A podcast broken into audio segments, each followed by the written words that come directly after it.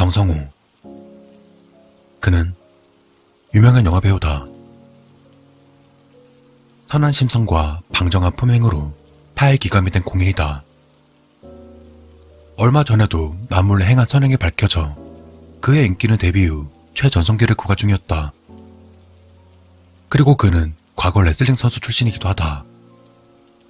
운동선수 출신답게 그의 몸에선 진한 수컷의 냄새가 풍겼다. 손아귀의 완력도 상당했는데 이런 그의 모든 점들이 시청자들의 호감을 샀다. 그날도 정성호 씨는 매니저와 함께 집을 나서던 중이었다. 아파트 단지를 벗어날 무렵 매니저가 다급한 안색으로 그를 쳐다봤다. 형, 나 화장실 좀 다녀올게. 어제 무리했나봐. 매니저는 대답도 듣지 않은 채 상가 건물로 뛰어들었다. 그래, 빨리 갔다 와. 혼자 남은 정상호 씨의 입에서 사람 좋은 웃음소리가 터졌다. 그 순간이었다. 정성호 씨 앞으로 아줌마 한 명이 다가왔다. 아줌마는 정성호 씨가 기대고 있던 차를 유심히 살피기 시작했다. 그리곤 대뜸 소리를 질렀다. 이봐요. 대체 내 차에 무슨 짓을 한 거죠? 정성호 씨가 놀라서 차를 살펴보자 아주머니 차에는 작은 기스가 나 있었다. 아주머니, 이건 제가 그런 것이 아닙니다. 뭐라, 내가 봤는데도 시침이 떼시겠다. 아줌마의 표정은 뻔뻔했고 음성은 높았다. 아주머니, 저는 여기 가만히 서 있었을 뿐입니다. 뭔가 착각을 하시는 것 같은, 아, 글쎄, 봤다니까 그러네. 보아하니 TV에서 많이 본 사람 같은데, 이거 완전히 철만 피구만. 주위에 사람들이 몰려들었다. 사람들은 정성호 씨를 바라보며 수군거리기 시작했고, 아줌마의 기세는 끝없이 올라갔다. 아주머니, 죄송합니다. 제가 변상해 드리겠습니다. 굳어진 정성호 씨의 입에서 사과의 말이 나왔다. 이봐요. 뱉거든요? 필요 없어요. 이거 알고 봤더니 순 거짓말쟁이 아니야. 아줌마의 눈은 비열하게 웃고 있었다. 순간 정성우 씨의 눈빛은 가늘어졌다. 정성호 씨가 뭐라고 말하려는 순간 매니저가 달려왔다. 형, 무슨 일이에요?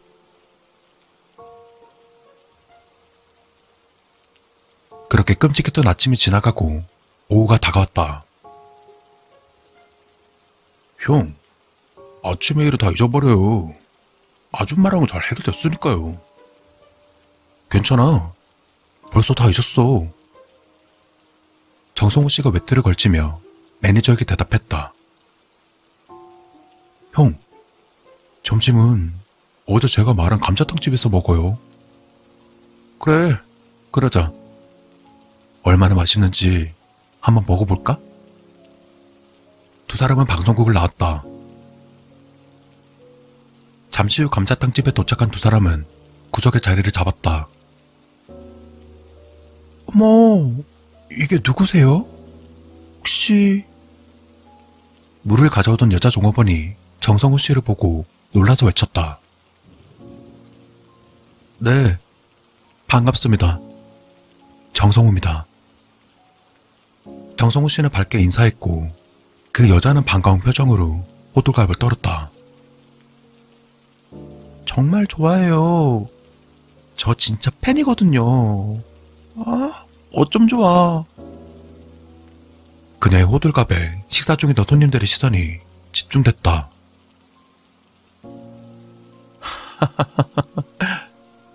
네, 감사합니다. 3분 뒤, 정성호 씨의 앞에 감자탕이 놓여졌다. 그리고 정성호 씨가 숟가락을 들려는 순간 누군가 소리쳤다. 이봐, 아가씨. 이거 너무한 거 아니야? 우리가 먼저 주문했잖아. 40대 남성이 불만 가득한 표정으로 정성우 씨를 노려보았다. 죄송합니다.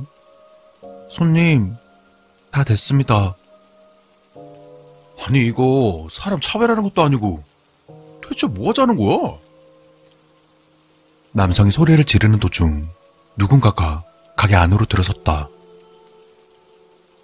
뇌성마비 장애인 한 명을 한 아줌마가 부축하고 있었다. 여보, 내 말 좀 들어봐. 아, 글쎄, 연예인이라고 사람을 무시하네. 그 남성은 가게 안을 들어오는 아주머니를 향해 호소했다. 정성우 씨는 들어오는 아주머니를 쳐다봤다. 아침에 봤던 그 아줌마였다. 냅둬요. 원래 저런 사람이에요. 아까 무슨 일 있었냐면요. 아줌마는 온 식당에 들릴 정도로 큰 소리로 말했다. 진실은 부풀리고 왜곡되어 정성우 씨의 심장이 박혔다. 사람들의 시선에 경멸의 빛이 나타났다. 옆에 있던 뇌성마비 장애인은 울부짖었다. 오, 이쁜 내 새끼. 괜찮아요. 괜찮아. 그 아줌마는 장애인의 얼굴에 수차례 입을 맞추고는 자리에 앉혔다. 아줌마의 눈이 비열하게 빛났다. 아니, 이 사람들이 보자 보자 하니까. 매니저가 흥분해서 일어나자 정성우 씨가 만류했다. 됐어. 나만 아니면 되지. 조용히 내뱉는 정성호 씨 안면 근육이 실룩거렸다.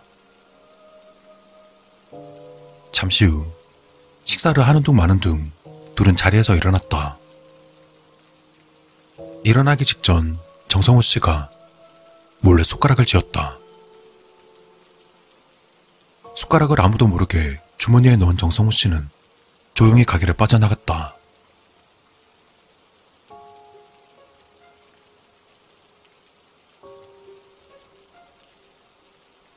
컴컴한 저녁. 정성우 씨는 혼자 퇴근 중이었다. 늘 매니저와 함께였지만 무슨 일인지 이놈이 없어져 버린 것이다. 주차장에 차를 대고 내리는 순간 정성호 씨의 시선에 무언가 잡혔다. 저 멀리 두 명의 사람이 어두운 공터에 있었다. 무슨 일이 일어난 듯 한 명이 고함을 질렀다. 누가 좀 도와줘요. 아이고, 내 새끼 죽겠네. 목소리를 들어보니 낮에 봤던 그 아줌마였다. 주위를 둘러본 정상호 씨가 달려갔다. 뇌성마비 장애인은 입에 거품을 물고 있었고 아줌마는 주저앉은 채 울고 있었다. 다시 한번 주위를 살펴본 정상호 씨가 아줌마에게 천천히 접근했다. 그 시각 약 20m 떨어진 곳에서는 수십 명의 사람들이 바쁘게 움직이고 있었다. 총 4대의 카메라가 한 인물을 비추었다. 아, 지금 말이죠. 성우 씨가 둘에게로 접근하고 있어요. 능숙한 말솜씨의 진행자는 유명한 개그맨이었다. 그가 MC를 맡은 이 몰래카메라 시청률은 과히 독보적이었다. 동일 시간대의 모든 프로가 무릎을 꿇을 정도였으니 기발한 아이디어로 연예인을 속이는 이 프로는 이번에 300대를 맞이했다. MC를 바라보던 프로듀서의 입은 찢어질 듯 벌어졌다. 300개 특집으로 그는 특단의 카드를 내놓았다.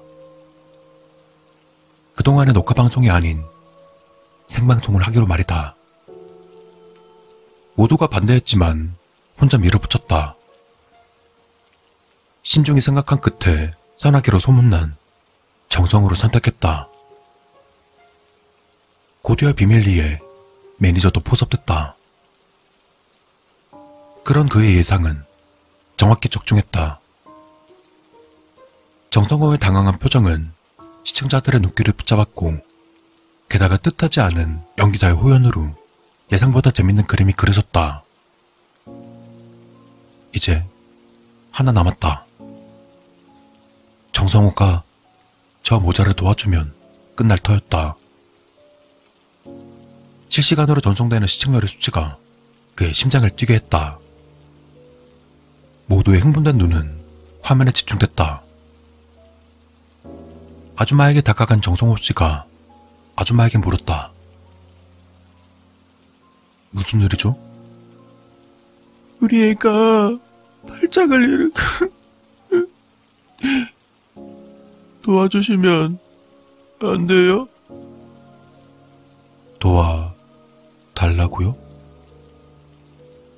정성호 씨의 눈은 장애인을 향했다. 그는 기자리라도 한 듯 움직임이 없었다. 정성호 씨의 손은 천천히 주머니로 향했다. Wow! 아주머니의 연기가 정말 일품인데요? 아! 말하는 순간 정성호 씨가 뭘 꺼냈습니다. MC의 말이 속사포처럼 터져나왔다. 몰래 숨겨둔 카메라의 렌즈가 움직였다. 쭈그려 앉은 정성호와 아줌마의 모습은 화면에 클로즈업 됐다. 자자, 시청자 여러분들, 기대하셔도 좋을 것 같은데요? 성호 씨가 아줌마의 얼굴을, 응? MC의 말이 순간적으로 끊기고 동시에 전 스텝의 입들이 쫙 벌어졌다.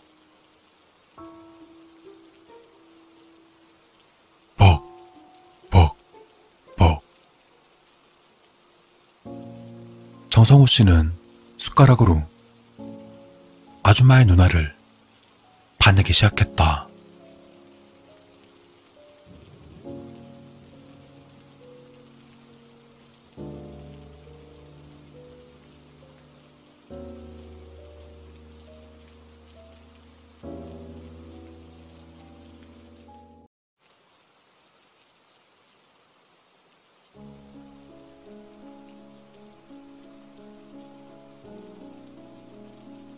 나에겐 두 다리가 없는 형이 하나 있었다. 형이라 부르기에도 상당히 부끄러운 내 인생에 있어서 도움은커녕 짐밖에 되지 않는 못난 형. 온몸을 방바닥에 문대며 두 팔로 기어가는 혼자서는 화장실 변기 앉지도 못하는 그렇게 자기 앞가림도 제대로 못하면서 항상 형 노릇을 하려는 못난 형이 있었다. 어렸을 때는 형이 있다는 사실이 마냥 좋았다. 항상 내 옆에서 같이 TV를 보고 밥도 같이 먹고 잠도 같이 자고 같이 나가서 뛰어놀 수만 없었을 뿐이지 그 외의 다른 모든 것들은 형과 함께 했었고 그것만으로도 나는 행복했다. 비록 다른 형제들처럼 손잡고 함께 학교에 가지 못하는 것이 아쉬웠지만 형은 어머니의 등에 업혀 특수학교에 갈 때마다 혼자서 학교에 가는 내 걱정에 항상 이렇게 말하곤 했다. 차 조심하고 누가 괴롭히면 형한테 말해. 형이 꼭 지켜줄게. 그런 형이 작아 보이기 시작한 건 중학교를 들어가서부터였다. 물론 형의 덩치는 다리가 없어서 나보다 항상 작았지만 형의 존재가 작게 느껴졌던 건 그때부터였다. 중학교 2학년 때 우연히 정신적 장애를 가지고 있는 친구랑 같은 반이 되었다. 그리고 그때 알았다. 다른 사람들이 장애인을 어떻게 대하는지. 같은 반 친구들은 장애를 가진 친구가 엉뚱한 짓을 할 때마다 그 친구를 도와주기는커녕 장애인이라고 무시하며 빙 둘러싸고 욕을 하고 심지어는 때리기까지 했다. 선생님 또한 그 사실을 버젓이 알면서도 항상 주의만 주고 끝냈었다. 그렇게 반 친구들의 괴롭힘이 계속되자 학기가 끝나기 전에 그 장애를 가진 친구는 견디지 못하고 전학을 가게 되었다. 하지만 전학을 갔어도 소용없을 것이다. 특수학교에 가지 않는 한 일반 학생과 다르다는 사실은 변하지 않으니까. 그나마 다른 친구들에 비해서 비교적 양심이 있던 그 시절의 나는 장애를 가진 친구가 괴롭힘을 당할 때마다 형이 생각나서 도와주려고 했지만 그 분위기, 장애를 가진 친구를 놀림감으로 여기는 분위기에 휩쓸려 그저 바라볼 수밖에 없었다. 장애인에 대한 관념이 그런 식의 머릿속에 잡혀버린 나는 장애인형을 가지고 있다는 게 점점 창피해지기 시작했다. 학창 시절 친구들을 집으로 초대하지 않은 이유도 그것 때문이었다. 형이 창피해서. 하지만 형은 내 생각도 모르고 항상 친구들 좀 집으로 초대하라 그랬었다. 진수야, 너는 친구도 없냐? 집에 친구들 좀 데려와. 같이 놀게. 형이 그렇게 말할 때마다 난 친한 친구가 별로 없다고 둘러댔다. 아, 내가 아직 친한 친구가 없어. 그래? 너 혹시 왕따야? 그런 건 아니야. 누가 너 따돌리면 말해. 형이 꼭 지켜줄게. 형이 그럴 때마다 형이 조금씩 미워졌다. 모든 게 형 때문인데 내 마음도 모르고. 그렇게 시간이 흐르고 고등학교에 들어간 나는 본격적으로 형이 싫어졌다. 순전히 형의 장애 때문에 형이 싫어진 것은 아니었다.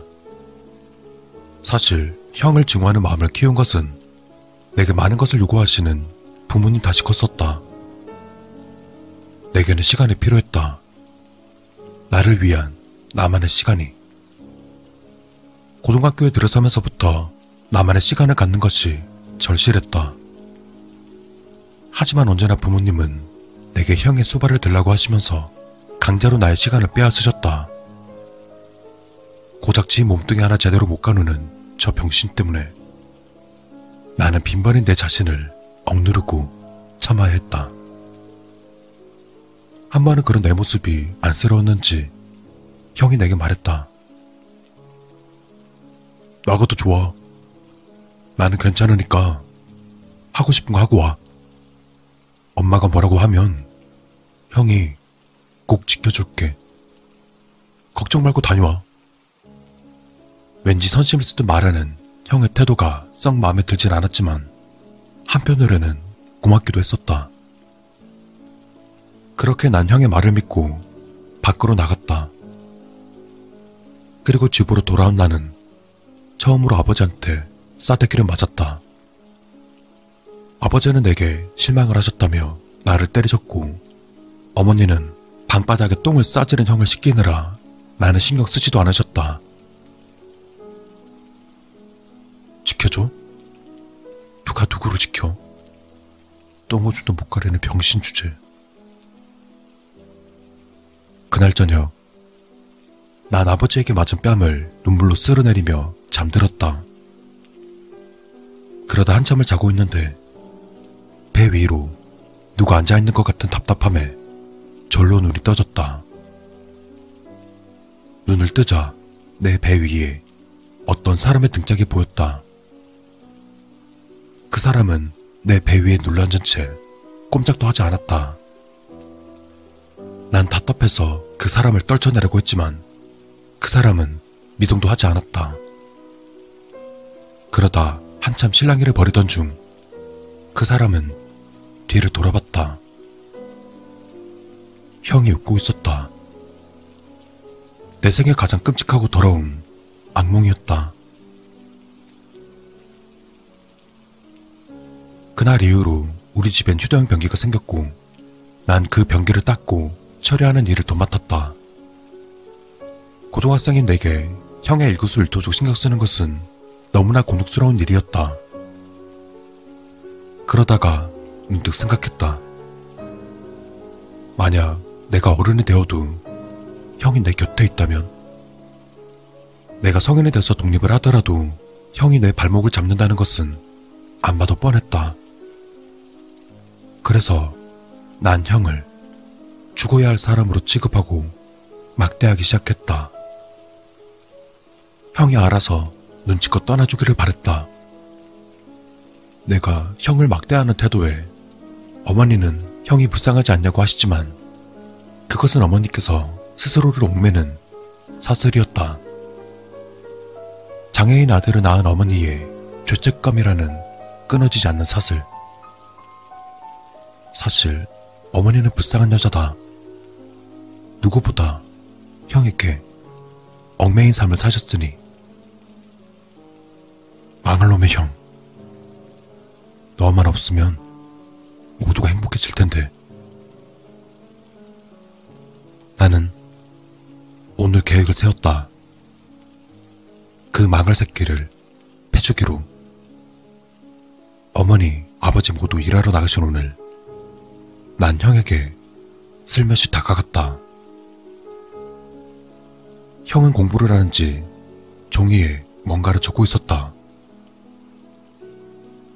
병신이 공부해서 뭐하게? 나는 형의 머리를 발로 툭툭 차며 말했다. 형은 아무런 대꾸도 하지 않았다. 일반 사람이랑은 말 섞기가 싫냐? 나는 발로 치는 강도를 높였다. 있는 힘껏 형의 얼굴을 발로 찼다. 형의 코가 옆으로 꺾이면서 시뻘건 코피가 쏟아졌다. 피를 쏟으며 아파하는 형의 모습에 난 아랑곳하지 않았다. 그냥 계속 형을 밟았다. 지난 17년 동안 억눌려 있던 분노를 폭력이라는 이름으로 마음껏 터뜨렸다. 그러다 얼마나 두드럽했을까. 형의 얼굴은 이미 알아볼 수 없을 만큼 망가져 있었다. 피범벅이 된 얼굴에는 이미 생기가 보이지 않았다. 죽었나? 몰라. 될 대로 되라 그래, 빨. 나는 집 밖으로 나왔다. 윗배가 아려오는 불쾌한 고통이 느껴졌다. 불쾌한 기분을 씻어내줄 시원한 바람이 필요했다. 나는 정처 없이 돌아다녔다. 그러다 시간이 어느 정도 흐르고 난 집으로 돌아갔다. 집에 가까워지자 사이렌 소리가 들려왔다. 경찰인가? 몰라. 어쩌라고. 사이렌 소리 너머로 구급차에 실려가는 누군가가 보였다. 형이었다. 온몸이 터져서 알아볼 순 없지만 형이었다. 그때 옆에 있던 아주머니가 소리쳤다. 아이고 어쩌면 좋아. 민수가 자살을 했어. 자살을.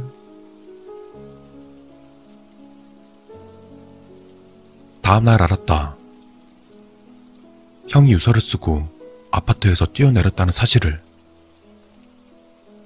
그때 형은 공부를 하고 있었던 게 아니었다. 형은 모든 걸 알고 있었다.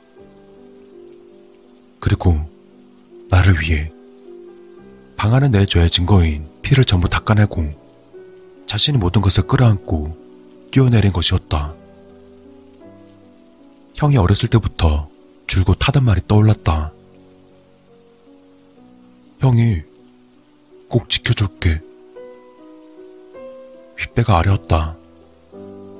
그 기분 나쁜 고통.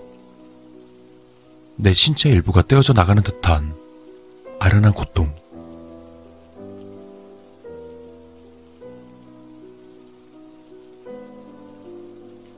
장례식이 끝나고 며칠이 흘렀다. 어느 정도 충격에서 깨어나 회복을 하시던 어머니께서 내게 사진 한 장을 건네줬다. 형과 내가 아기 때 함께 찍은 사진이었다. 아니, 자세히 말하면 형과 내가 함께 붙어 있는 사진이었다. 사진 속의 아기는 두 다리를 서로 공유한 채 상체만 따로 가지고 있었다. 서로 붙어 있는 사진을 보고 당황한 나를 보며 어머니께서 말씀하셨다. 뒤에 있는 게 진수 너고 네 윗배에 붙어 있는 게 네 형 민수야. 서로가 꼭 붙들고 있는 모습이 얼마나 불쌍한지. 사진 봐. 서로의 손을 꼭 쥐고 있지? 엄마는 정말 고민 많이 했어. 둘 다 살리려면 하나가 고통을 받을 수밖에 없었어. 울먹이면서 말을 하시더니 끝내 어머니는 슬픔의 말을 잊지 못하셨다. 윗배가 아려웠다. 내 신체 일부가 떼어져 나가는 듯한 아련한 고통. 아주 먼 옛날 나는 뒤에서 형을 끌어안으며 말했다. 형, 무서워. 형은 조그만 두 손으로 내 손을 꼭 잡으며 말했다. 걱정 마. 형이 꼭 지켜줄게.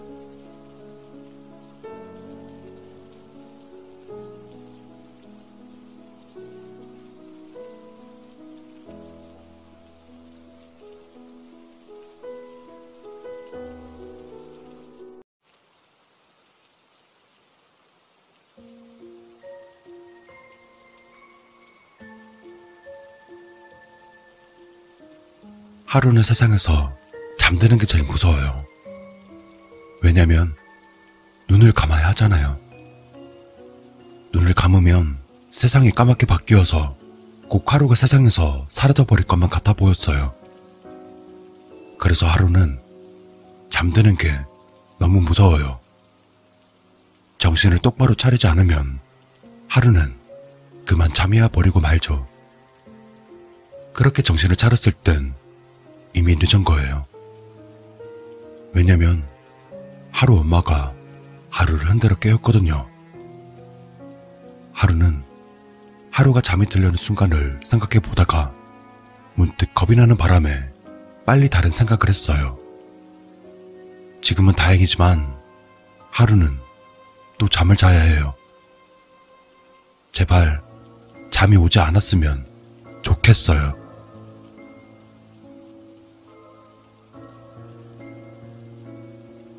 하루한테는 오빠가 있었어요. 오빠는 정말 착해서 하루가 말하는 걸 다 들어줬어요. 그래서 오늘은 정말 오빠가 왔으면 좋겠다고 생각했어요. 근데 오빠가 안 보여요. 오빠.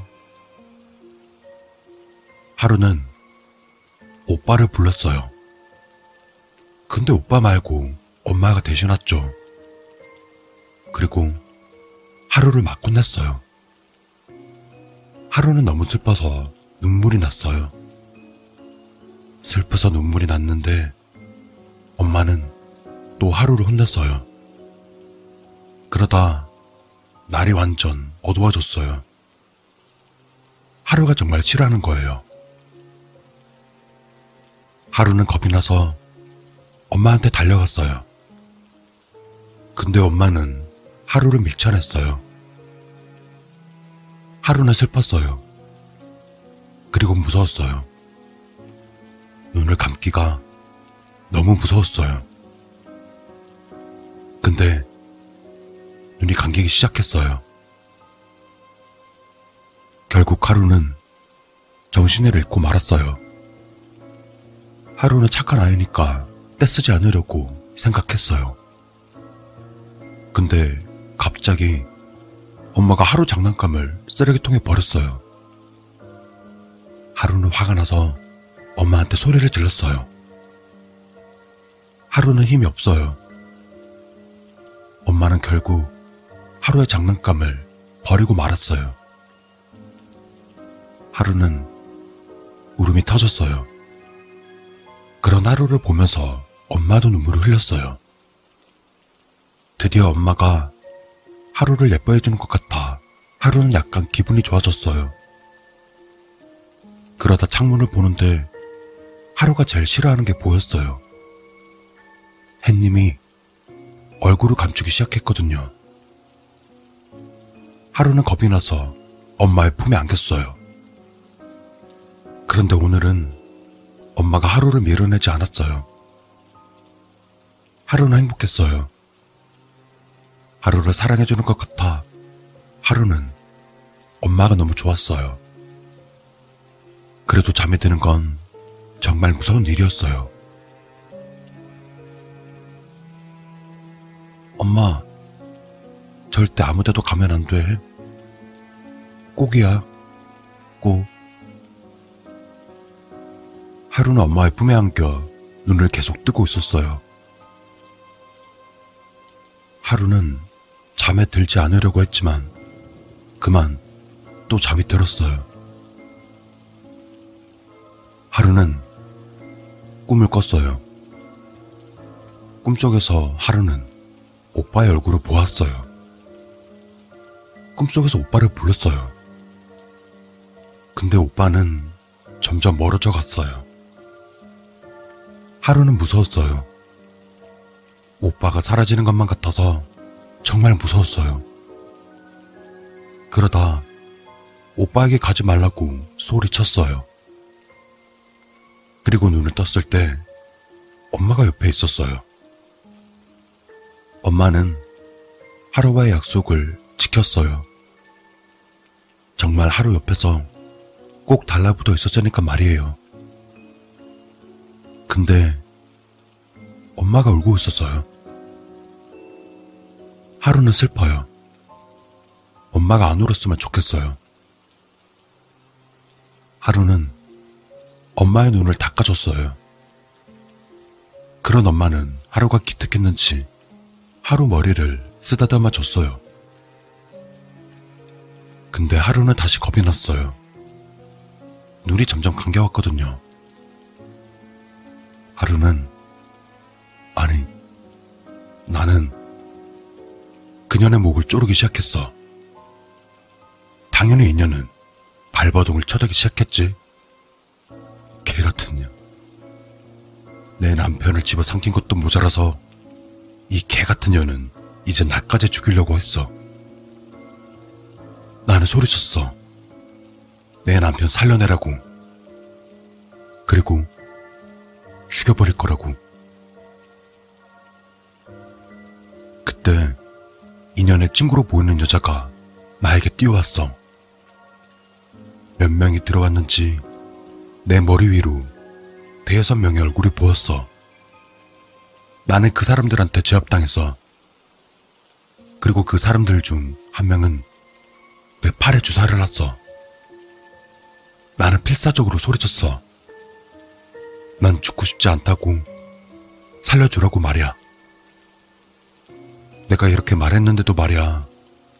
아니, 하루가 이렇게 말했는데도 언니들은 하루를 괴롭혔어.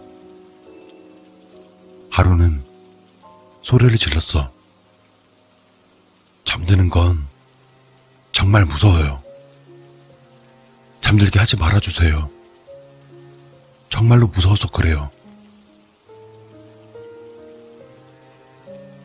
하루가 아무리 소리를 질러도 언니들은 듣지 않았어. 그래서 하루는 엄마를 불렀어. 엄마, 살려줘. 언니들이 하루를 괴롭혀. 도와줘. 엄마.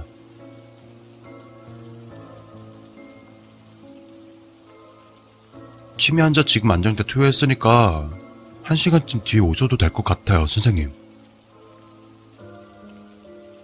엄마, 왜 울어? 울지 마. 엄마도 무서운 거야? 걱정 마. 우리 오빠가 오면 엄마도 괜찮을 거야. 우리 아빠 옛날에 돌아가셨잖아. 제발 엄마, 정신 좀 차려, 제발. 엄마, 도와줘. 하루 잠들기 싫어. 잠들기 싫단 말이야. 조간호사, 거기 환자 다리 꽉 잡아. 절대 놓치면 안 돼. 엄마, 제발. 하루는 잠자는 게 세상에서 제일 무서워요. 왜냐하면 눈을 감아야 하잖아요. 눈을 감으면 세상이 까맣게 바뀌어서 꼭 죽는 것만 같이 느껴졌어요. 하루는 정말로 죽고 싶지 않아. 이대로 죽기 싫어. 정말 이대로 죽기 싫어.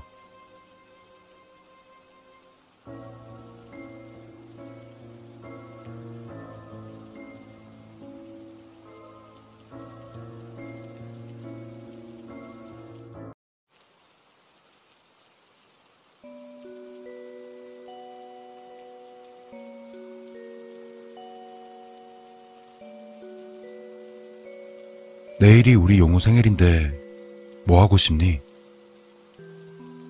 재석은 자신의 아홉 살된 아들 영우에게 물었다. 가고 싶은 곳이 있긴 한데, 근데 아빠 돈 없잖아. 영우는 꽤나 암울한 이야기를 초롱초롱한 눈을 동그랗게 뜨면서 천진난만하게 말했다. 재석은 아무렇지 않게 말하는 아들을 보며 가슴이 울컥했다. 외간 남자와 바람이 나서 돈을 몽땅 가지고 도망간 집사람과 보증 서달라고 애원하던 그 몹쓸 친구들 덕에 재석에게 남은 거라고는 산더미처럼 쌓인 빚밖에 없었다. 이런 상황에 재석으로서는 참으로 비참한 순간이었다. 자신의 유일한 핏줄인 아들 영호에게만큼은 멋진 아빠이고 싶었던 재석이었다. 하지만 끝내 재석의 눈가에는 눈물이 맺히고 말았다. 아빠 울어? 아니야. 피곤해서 그래. 근데 영우야, 아빠 돈 있으니까 하고 싶은 거 있으면 말해도 돼. 아빠가 뭐든 해줄게. 재석은 붉어진 눈시울을 닦아내며 아들 영호에게 말했다. 음, 사실은 아빠, 나 놀이동산 가고 싶어. 친구들은 다 갔는데 나만 못 가봤거든. 영우는 뿌리 죽은 목소리로 재석에게 말했다. 그래, 내일 아빠랑 놀이공원 가자. 재석은 영호를 꼭 끌어안았다. 다음날, 약속대로 재석은 아들 영호와 함께 놀이공원으로 갔다. 재석의 직업은 너무나도 얇았지만 아들의 행복한 생애를 위해서는 문제가 되지 않았다. 영호 역시 아빠로 인해 생애 최고의 생애를 맞이할 수 있었다. 그렇게 행복한 하루를 보냈고 집으로 돌아가는 길. 갑자기 재석은 영호를 골목 구석에 데려다 숨기고는 영호에게 말했다. 영호야, 여기서 잠깐만 기다려. 아빠 금방 올 테니까 걱정하지 말고. 갑작스러운 상황에 놀란 영호는 울먹거리며 말했다. 아빠, 빨리 와야 돼. 응. 아빠, 빨리 올게. 재석은 그렇게 영호를 떠났다. 그리고 다시 돌아오지 않았다. 행복하십니까? 행복합니다.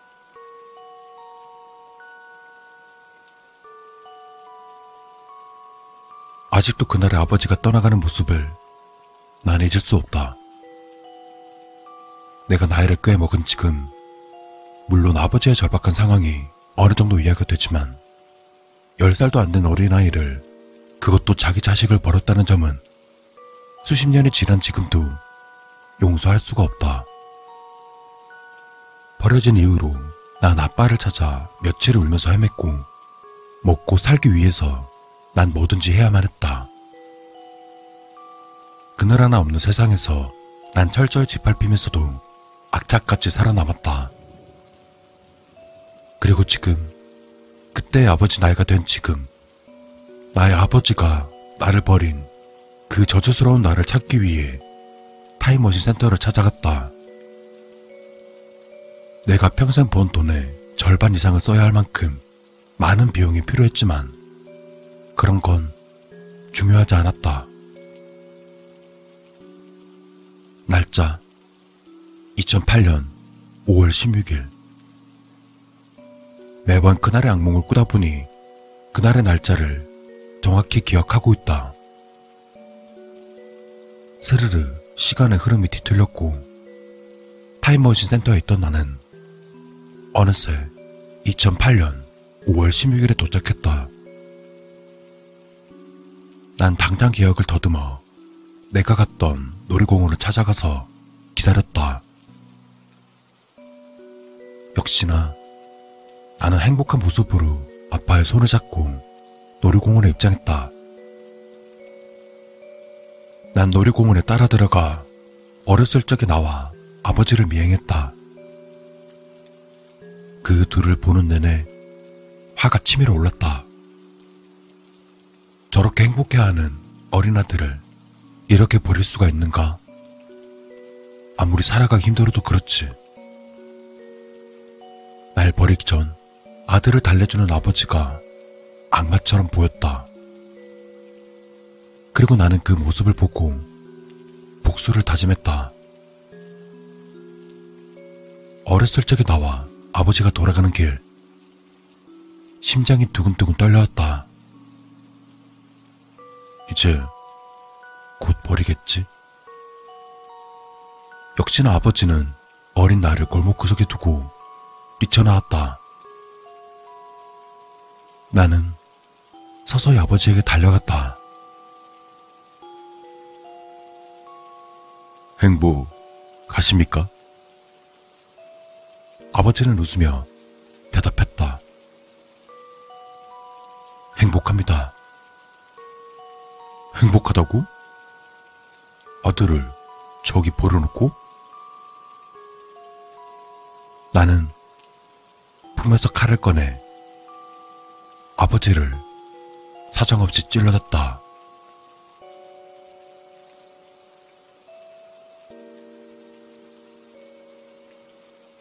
놀이공원을 나와서부터 누군가 따라오는 게 느껴졌다. 빚쟁이들인가? 하필이면 아들의 생일에 집으로 가는 길에 들어서자 더욱 가깝게 쫓아오는 게 느껴졌다. 아들을 우선 안전한 곳으로 숨겼다. 아들의 생일날 아빠가 빚쟁이들에게 맞는 모습을 보여주고 싶진 않았다. 영호야, 여기서 잠깐만 기다려. 아빠 금방 올 테니까 걱정하지 말고. 아빠, 빨리 와야 돼. 응. 아빠, 빨리 올게. 난 재빨리 골목을 빠져나와 빚쟁이들을 찾아갔다. 되도록이면 말로 해결하고 싶었다. 순간 뒤에서 빚쟁이가 나타나 내게 말했다. 행복 가십니까?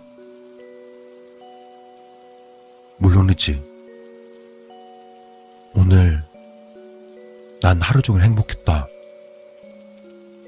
아들의 웃는 모습도 볼 수 있었고 아들과 놀아줄 수 있어서 행복했다. 지금 눈앞에 있는 빚쟁이에게 고맙기까지 했다.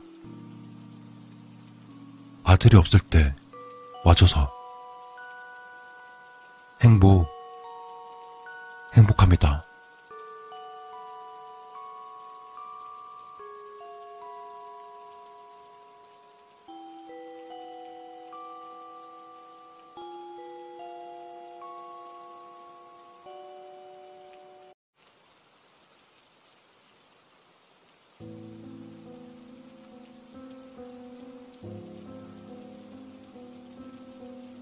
저기요.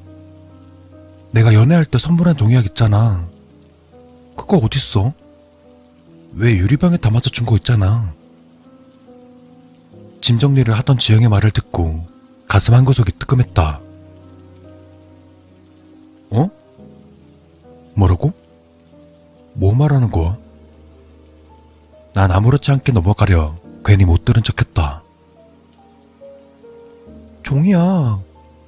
내가 선물해준 거 모르겠어? 내가 유리병에 담아서 준 거 있잖아. 하지만 내 발행과 달리 지영이는 친절히 설명을 해가며 내게 말했다. 아, 종이야. 그거? 어디 있냐고. 내가 대답하지 못하고 머뭇거리자 웃고 있던 지영의 눈이 심각해졌다. 미안해. 사실 지영에게 말하지 못했다. 선물 받았던 종이약은 꽤 오래전에 버렸다. 내가 버리고 싶어서 버린 건 아니었다. 자취방에서 혼자 살 때 친구가 애완견을 데리고 놀러 온 적이 있는데 그 강아지가 방 안에서 난리를 치는 바람에 종이약이 담긴 유리병이 깨져버렸다. 그래서 난 널브러진 종이약들을 마땅히 담을 곳이 없어 눈에 보이는 종이 박스에 담아뒀었다. 근데 하필이면 그 박스를 둔 창고에 물이 차는 바람에 종이약은 모두 젖어서 찢어졌다. 그래서 버릴 수밖에 없었다. 꽤 오래전 일이라서 까맣게 잊고 있었는데 뜬금없이 종이약의 행방을 묻는 지영에게 아무런 말도 할 수 없었다. 미안이라니? 어디 있냐고. 화난 지영의 목소리에 난 불안해졌다. 화난 거 풀어준 지 얼마 안 됐는데 또 싸우게 생겼다.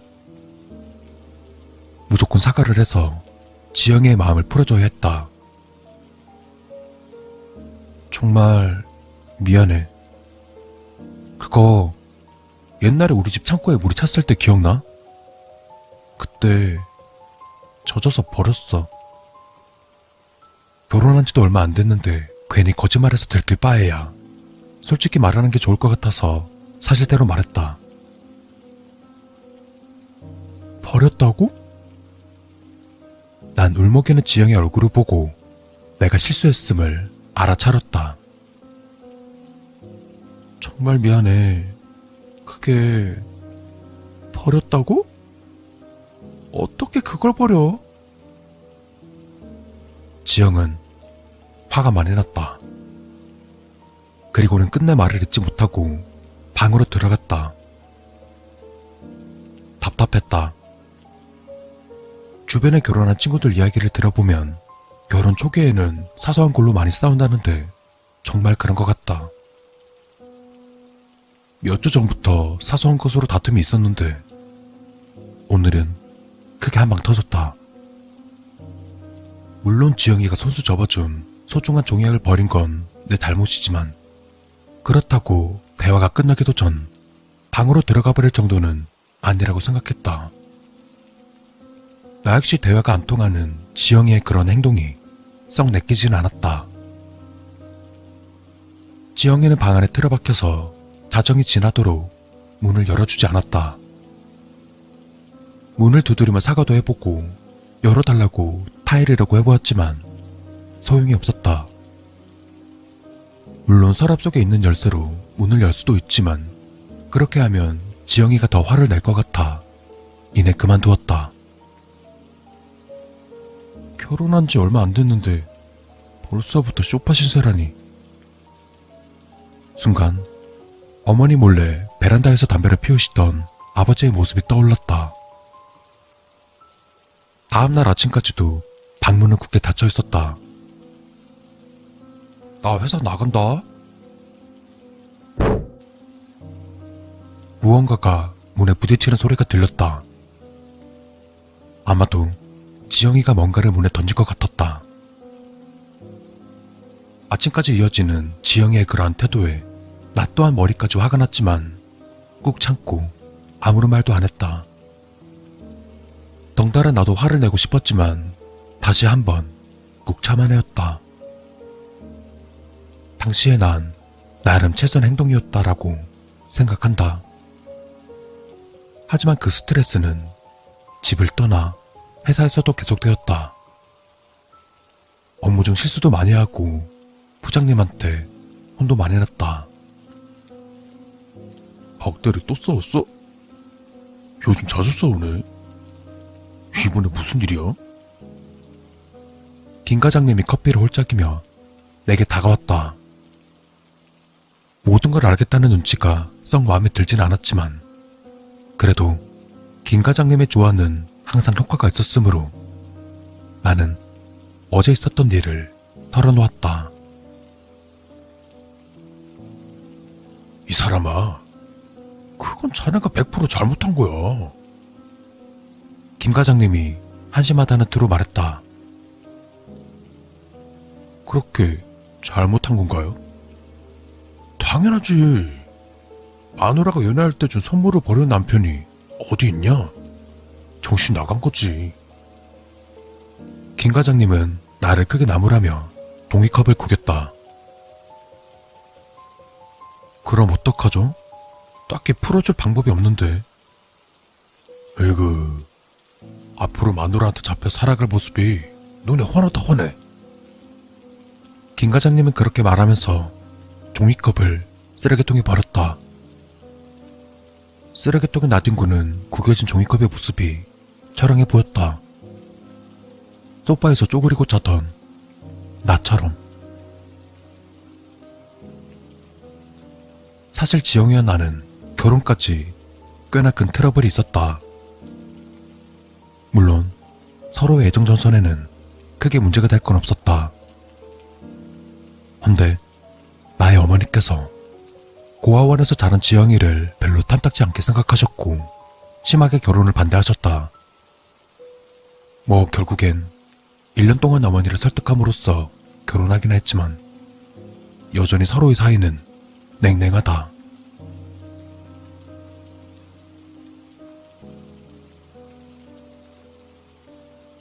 지영아, 나 왔어.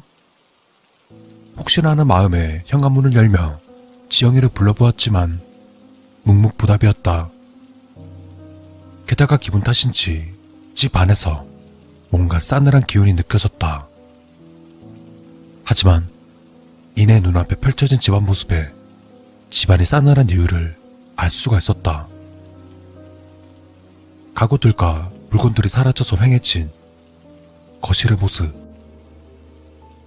아니 꽤나 큰 도둑이 왔다 갔는지 집 안에는 잡동사니부터 시작해서 텔레비전, 컴퓨터 할 것 없이 웬만한 물건들은 모두 없어져 있었다. 뭐지? 지영이는 어디 간 거야? 혹시나 지영이가 무슨 일을 당한 건 아닌지 걱정되었다. 철컥. 순간 문이 열리더니 추운 날씨인데도 불구하고 땀을 뻘뻘 흘리는 지영이가 들어왔다. 왠지 수상한 느낌도 들었지만 무사한 지영이의 모습에 어느 정도 마음이 진정되었다. 집이 어떻게 된 거야? 난 휑한 거실을 손으로 두루 가리키며 지영이에게 물었다. 버렸어. 지영이는 평소와는 다르게 무뚝뚝하게 말했다. 아니, 평소와 달랐다. 초점이 흐린 눈빛이며 칙칙한 얼굴, 확실히 이상했다. 내 옆을 스치듯 지나가는 지영의 어깨를 움켜잡고 말했다. 치영아, 왜 그래? 무슨 일이야? 물건들 전부 버렸어. 당신이 버리기 전에 내가 버린 거야. 이런 얼굴을 한 지영이는 처음이었다. 아무리 화가 나도 이런 얼굴을 하지 않았는데 확실히 뭔가 문제가 있었다. 왜 버려? 전부 쓰는 물건인데. 말했잖아. 당신이 버리기 전에 버린 거라고. 내가 뭘 버린다고. 내가 준 거는 전부 버릴 거잖아. 지영이의 말 한마디 한마디가 너무나 차가웠다. 이런 적이 없었는데. 설마, 종약 때문이야? 혹시라는 마음에 물었다. 그래, 종약처럼 버릴 거잖아. 결국엔 나도 버릴 거지? 내가 버림당하기만 할 거라면 당신 큰 오산이야. 내가 먼저 버릴 거야. 지영이는 제정신이 아니었다. 그리고 이내 방에 있는 옷장으로 다가섰다. 이건 너무 큰데? 지영이는 옷장을 위아래로 살피며 나지막하게 중얼거렸다. 무슨 소리야? 너 왜 이래? 하지만 내 소리는 안중에도 없는지 지영이는 나를 무시하고 공고함을 꺼냈다. 그리고는 새망치를 꺼내고는 만족스러운 표정을 지었다. 지영아, 그거 위험해. 저리 안 치워? 나는 지영에게 다가가서 망치를 빼앗으려 했다. 크면 쪼개서 버리면 돼. 하지만 내같이 다가서기도 전에 지영이의 망치가 옷장을 내리쳤다. 망치질 한 방에 나무가 쪼개져 나왔다. 난 황급히 뒤로 다가가 망치를 진 손을 제압했다. 그리고는 망치를 빼앗아냈다. 이게 무슨 짓이야? 버릴 거야. 버릴 거라고.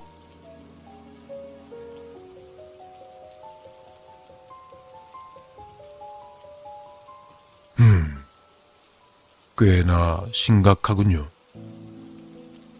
의사 선생님은 안경을 고쳤으며 말했다. 네? 남편분께서 보셔도 아시겠지만 상황이 꽤나 심각합니다. 환자가 스스로를 통제하지 못하고 뭔가를 버려야 한다는 강박관념에 사로잡혀 있어요. 우선 정신질환을 일으키는 근본적인 원인을 찾아내는 것이 필요하겠군요. 뭔가 짚히시는 게 있습니까? 원인... 순간 머릿속에 종이하게 떠올랐다. 혹시 그것이 원인이 될 수 있을까 하고 의사 선생님께 말하려 했지만 차마 입술이 떨어지지가 않았다. 환자분의 가족 관계가 어떻게 되죠? 내가 머뭇거리자 의사 선생님은 화제를 돌렸다. 가족은 갑자기 왜 물어보시는 거죠? 지영의 가족사는 말을 꺼내기가 좀 그래서 되물었다. 모두는 아니지만 정신질환의 경우 가족적인 성향이 있기도 하거든요. 현재까지 연구 결과로만 봐도 정신질환자의 가족들은 일반인들에 비해 정신질환에 걸릴 확률이 높아요. 그래서 물어보는 겁니다. 지영이는 어렸을 때부터 가족 없이 고아원에서 자랐습니다. 내 대답에 의사 선생님은 조금 놀란 표정을 지었다. 그리곤 다시 표정이 바뀌며 내게 말했다. 버려지기 전에 버리겠다는 환자의 행동을 봤을 때 그게 원인일 수도 있겠군요. 어렸을 때 부모한테 버려진 기억이 잠재 의식 속에 일종의 트라우마로 자리 잡고 있다가 최근에 표출되었다고 보는 게 맞는 것 같군요. 확실히 그럴지도 모른다는 생각이 들었다. 지영이가 가끔씩 말해주는 자신의 어릴 적 이야기를 들어보면 지영이는 확실히 버려졌다. 그것이 생계 때문인지 복잡한 가족관계 때문인지는 모르겠지만 지영이는 확실히 부모에게 버려졌다. 그렇다면 치료는 어떻게?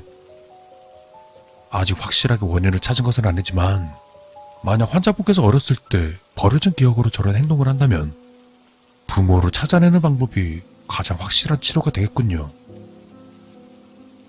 의사 선생님은 내 눈을 똑바로 보며 말했다. 다른 방법은 없나요? 솔직히 지영의 부모를 찾아낼 자신이 없었다.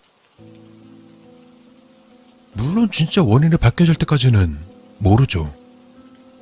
그리고 또 최근에 그녀의 정신질환을 악화시킨 그 동기도 모르고요. 최근 정신질환을 악화시킨 동기라는 소리에 또다시 종이학이 떠올라 버렸다. 결국은 내 잘못인가?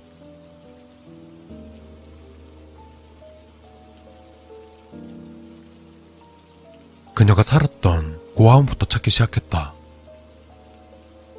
그녀가 지냈던 고아원은 아직도 운영 중이었으므로 쉽게 찾아낼 수 있었다. 더구나 그곳에 있는 원장님이 지영이를 기억하고 있어서 왠지 일이 쉽게 풀렸다. 음, 지영이가 딱하게 됐군요. 원장님께서 안쓰러운 표정을 지으셨다. 어떻게 부모님을 찾아볼 수 없을까요? 사실 지영이는 본인 어머니 손에 버려졌어요. 그날 지영이는 어머니의 차를 타고 이곳에 왔었죠. 지영이 어머니는 딱히 어려워 보이지 않는 가정 환경인데도 지영이를 버렸죠. 아마 가족 문제 때문 같았어요. 재혼이라던가. 원장님의 말을 듣고 가슴이 울컥했다. 어린 나이에 크게 상처받았을 지영이가 너무나 가였다. 그런 지영이를 위해서라도 꼭 지영이의 부모를 찾아내고 싶었다. 지영이의 증상은 날로 악화되었다. 모든 물건을 버리려 하는 행동 때문에 입원을 시켰지만 병원에서도 그녀의 행동은 계속되었다. 더구나 점점 폭력성을 띠는 바람에 가까이 마주하기도 힘들었다. 그래도 그동안 지영이 어머니의 주소를 알아내고 종약도 많이 접었다. 종약은 지영이에 대한 나의 애정을 듬뿍 담아서 정성껏 접었다. 그녀가 내게 줬던 것처럼 주소를 따라간 곳은 사람이 사는 집이라 말하기 어려울 정도로 매우 허름했다. 나는 다 부서질 것 같은 문짝을 두 번 두드렸다. 누구시죠? 집 안에서 힘없는 목소리가 들려왔다. 윤혜숙 씨, 계시나요? 삐그덕 소리와 함께 문이 열리고 초췌한 모습의 아주머니가 얼굴을 내밀었다. 전데요? 나는 집으로 들어가 어머니와 많은 대화를 나누었다. 지영이 어머니는 아무것도 가진 것이 없었다. 내가 들었던 것과 달리 가정 형편도 어려웠고 가족도 없이 혼자 살고 계셨다. 나는 그런 어머니에게 나와 지영이의 관계와 최근의 일까지 모두 말씀드렸다. 어머니 역시 지영이를 기억하고 계셨다. 어머닌 내가 지영이 이야기를 할 때마다 말라버린 눈가에 조금씩 눈물이 맺히셨다. 나는 그녀의 어머니에게 병원에 같이 가자고 설득했다. 그러자 어머니는 조금 망설이다가 자신의 탓이 크다며 흔쾌히 가겠다고 말했다. 그녀의 병실 앞에 선 어머니는 상당히 초조해 보였다.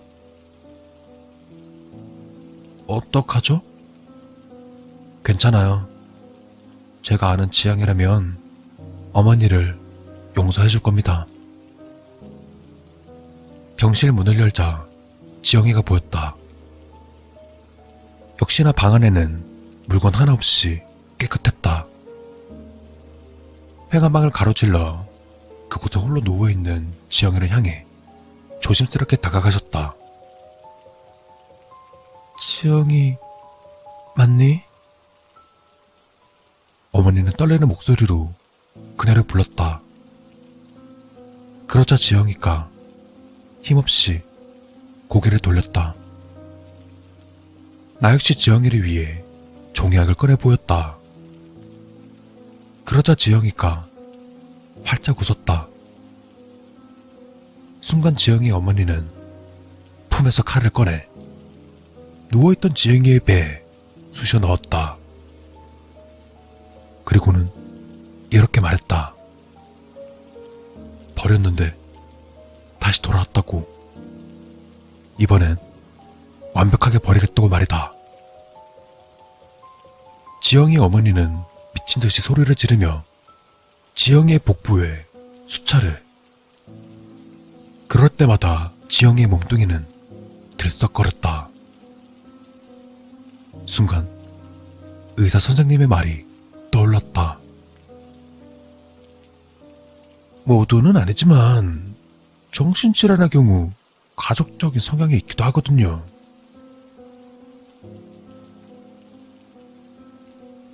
손에 들고 있던 유리병은 바닥으로 떨어져 깨져버렸다. 그리고 수많은 종약들은 나를 떠나 사방으로 흩어졌다.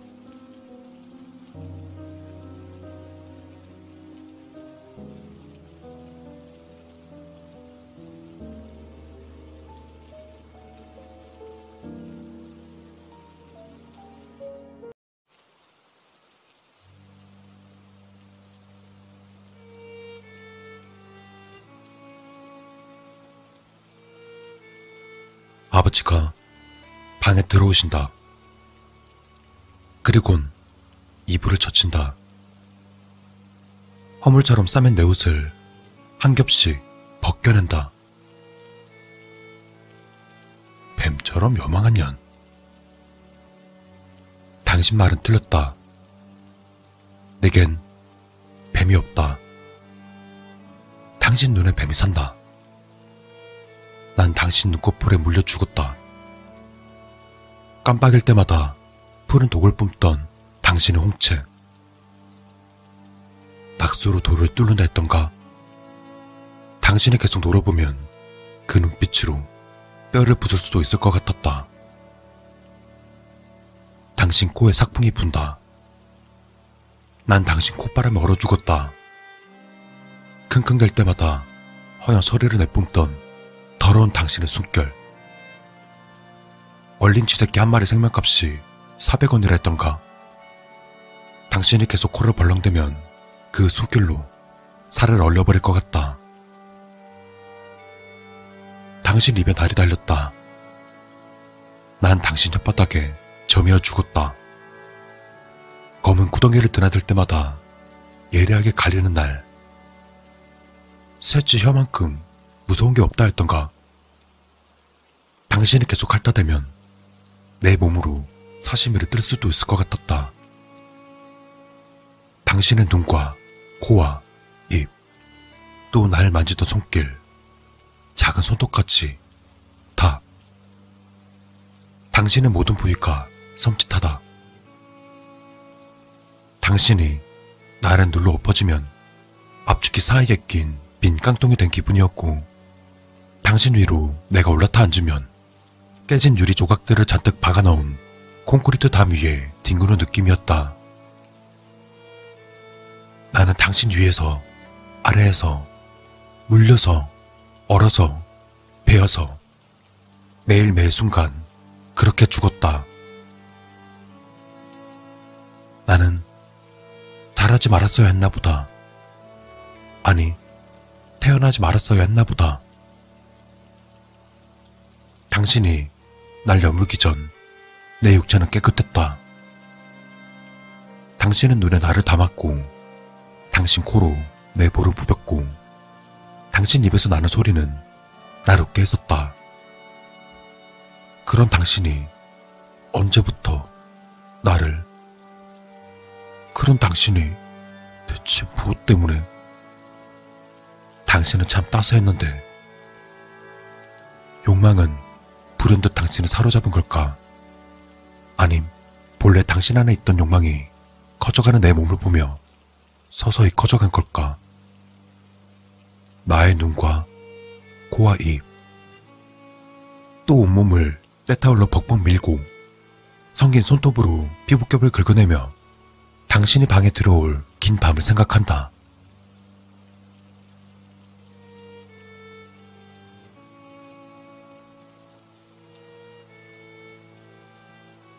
내겐 더 이상 여력이 없다.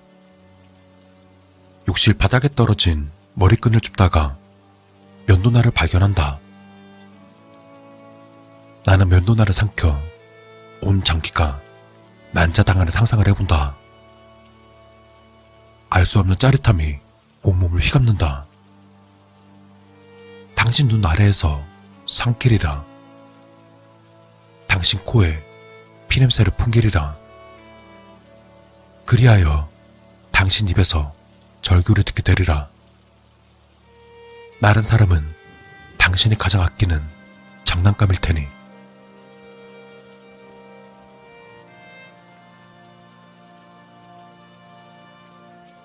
난 입안에 면도날을 품고 욕실 문을 연다.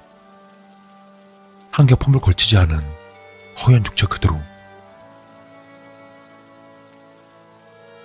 침대에 누워 담배를 피우던 당신 눈에 뱀이 기어오른다. 들어와라. 아버지가 방에 들어가신다. 난 기꺼운 마음으로 당신을 따른다. 당신은 내 머리채를 잡아 그것을 내 입에 우겨넣는다. 목구멍으로 쉽게 넘어가질 않아. 삼키지 못한 면도날이 아직 입 안에 있다. 내 존재가 시작된 통로에서 존재의 종말을 맛본다.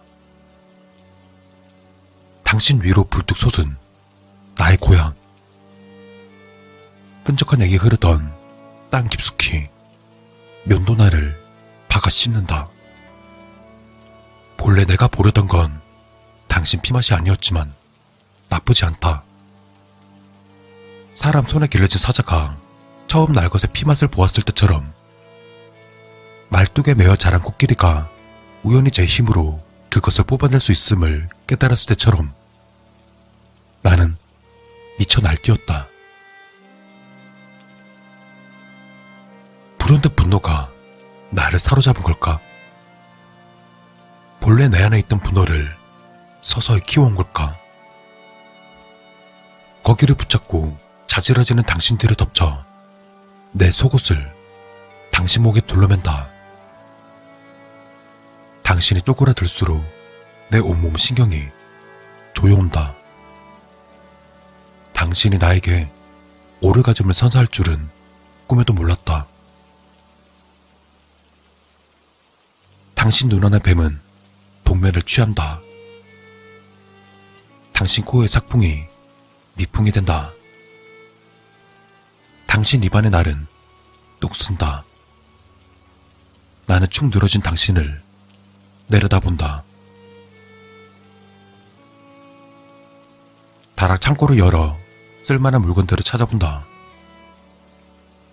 톱과 망치, 하우스 베니카, 마스크, 장갑, 먼지 앉은 커다란 캐리어. 이제 당신은 부위로 불리운다.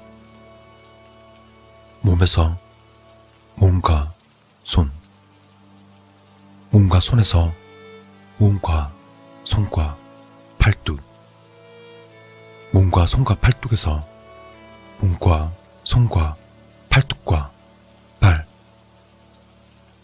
몸조차 몸을 나누는 것들과 속의 여러 부위로 명칭이 갈리고 불운한 부위들이 가방을 가득 채운다. 붉은 방 한가운데 가장이 든 가방 하나가 우뚝 서 있다. 그 안에 모든 당신이 있다. 아버지, 가방에 들어가신다.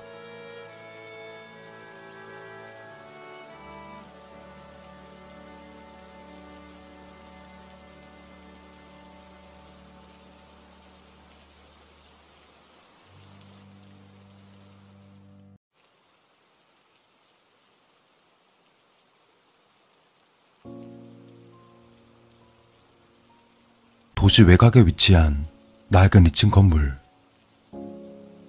사정이 있어 직장을 그만두고 요양차 혼자 살게 된 곳이다.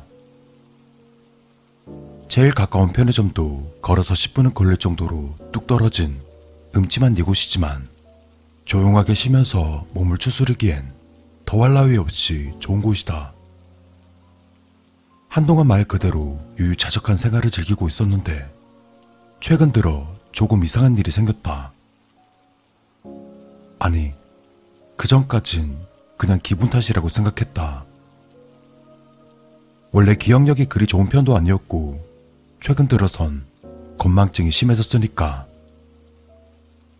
하지만 지금에 와서는 단순히 내 착각이 아니었다는 생각이 들었다.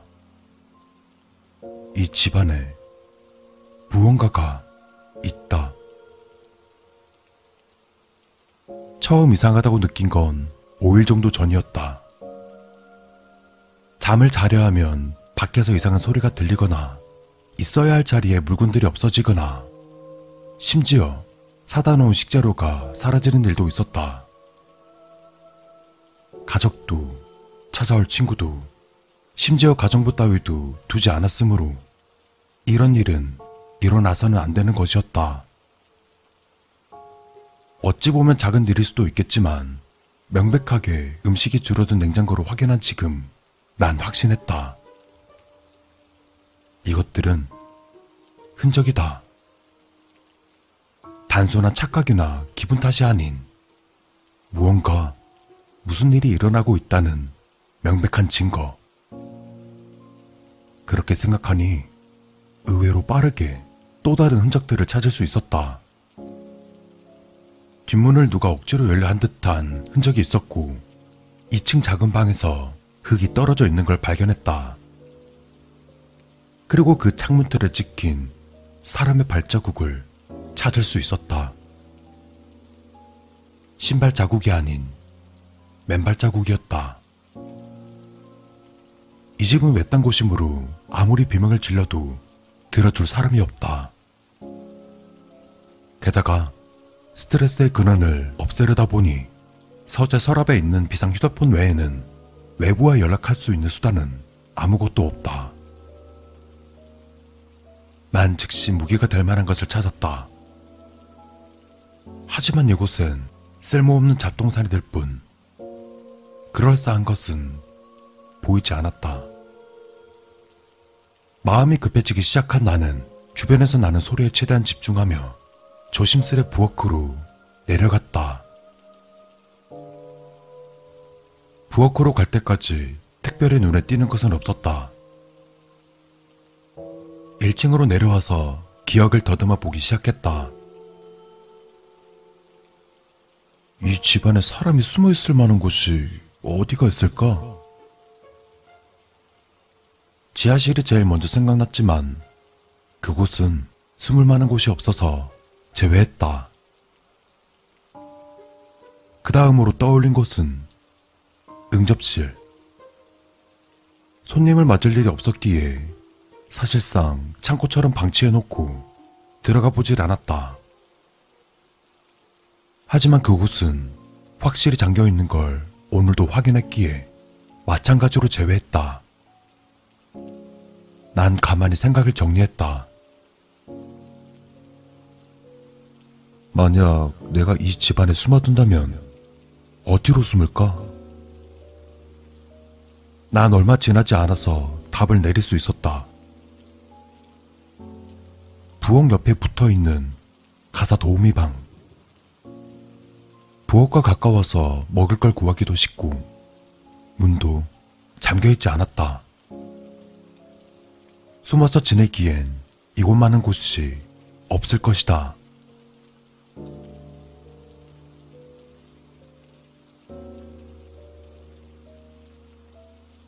부엌에서 커다란 식칼을 꺼내던 나는 냉장고 옆에 있는 작은 문을 바라보았다. 지금 저 안에 웅크린 채 귀를 기울이고 있는 걸까? 난 발소리를 죽이고 조심스레 문으로 향했다. 심장이 빠르게 뛰기 시작했다. 긴장감으로 인해 칼을 쥔 손으로 땀이 배어들고 있었다. 하지만 무언가를 해야 한다면 지금 당장 해야 한다. 까딱 잘못했다간 내가 위험해질 수 있다. 조심스레 문을 열고 안으로 들어갔다. 쓰지 않는 가구와 장식물들이 제멋대로 쌓여있는 곳. 사람의 손길이 닿지 않은 지 오래되어 보였지만 먼지가 쌓인 바닥에는 어지럽게 발자국이 찍혀 있었다. 2층 창틀에 있던 것과 같은 맨발 자국. 의심이 확신이 되는 순간 뒤에서 째지는 듯한 비명 소리와 함께 쿵쾅거리는 발소리가 들려왔다. 난 급하게 뒤를 돌아보았다. 그리고 하얀 옷을 입은 여자가 과도를 든 채 식탁 밑에서 튀어나와 내게 달려들고 있었다. 난 발악적으로 휘두르는 그녀의 칼을 왼손으로 맞고서 오른손에 든 칼을 그녀의 목 깊숙이 박아 넣었다. 야유고 힘이 없던 그녀는 억센 내 팔을 뿌리치지 못하고 바람 빠지는 소리를 내며 쓰러졌다. 기습을 당했지만 다행히 문제없이 처리한 것이다.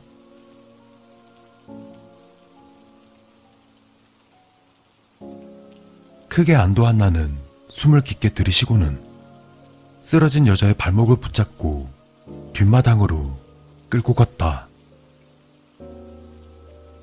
역시나 뒷마당 한켠에서는 흙을 헤집고 나온 흔적이 뚜렷하게 보였다. 확실히 처리했다고 생각했지만 아무래도 마무리가 어설펐는지 흙 속에서 기어나온 모양이었다. 높고 단단한 울타리 덕에 탈출하지 못하고 집에 숨어든 것이 다행이라 생각하며 난 다시 삽으로 구덩이를 파기 시작했다. 만약 누군가 내게 왜 이렇게 사냐 묻는다면 그냥 그러고 싶다 정도밖에 대답할 수 없다. 억제해 보려 했지만 도저히 그럴 수 없었고 결국 직장까지 그만두고 이 모양 이 꼴인 것이다. 그냥 운명이라 생각하고 고개를 몇 번 흔들고는 여자를 다시 묻어버리고 흔적들을 지우기 시작했다.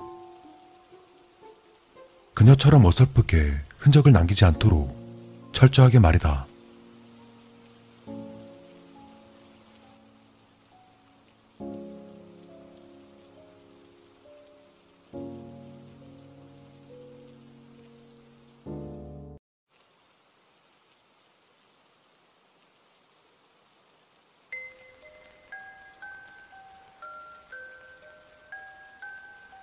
우리 할머니와 할아버지가 살고 계신 곳은 전남에 위치한 작은 시골 마을이다.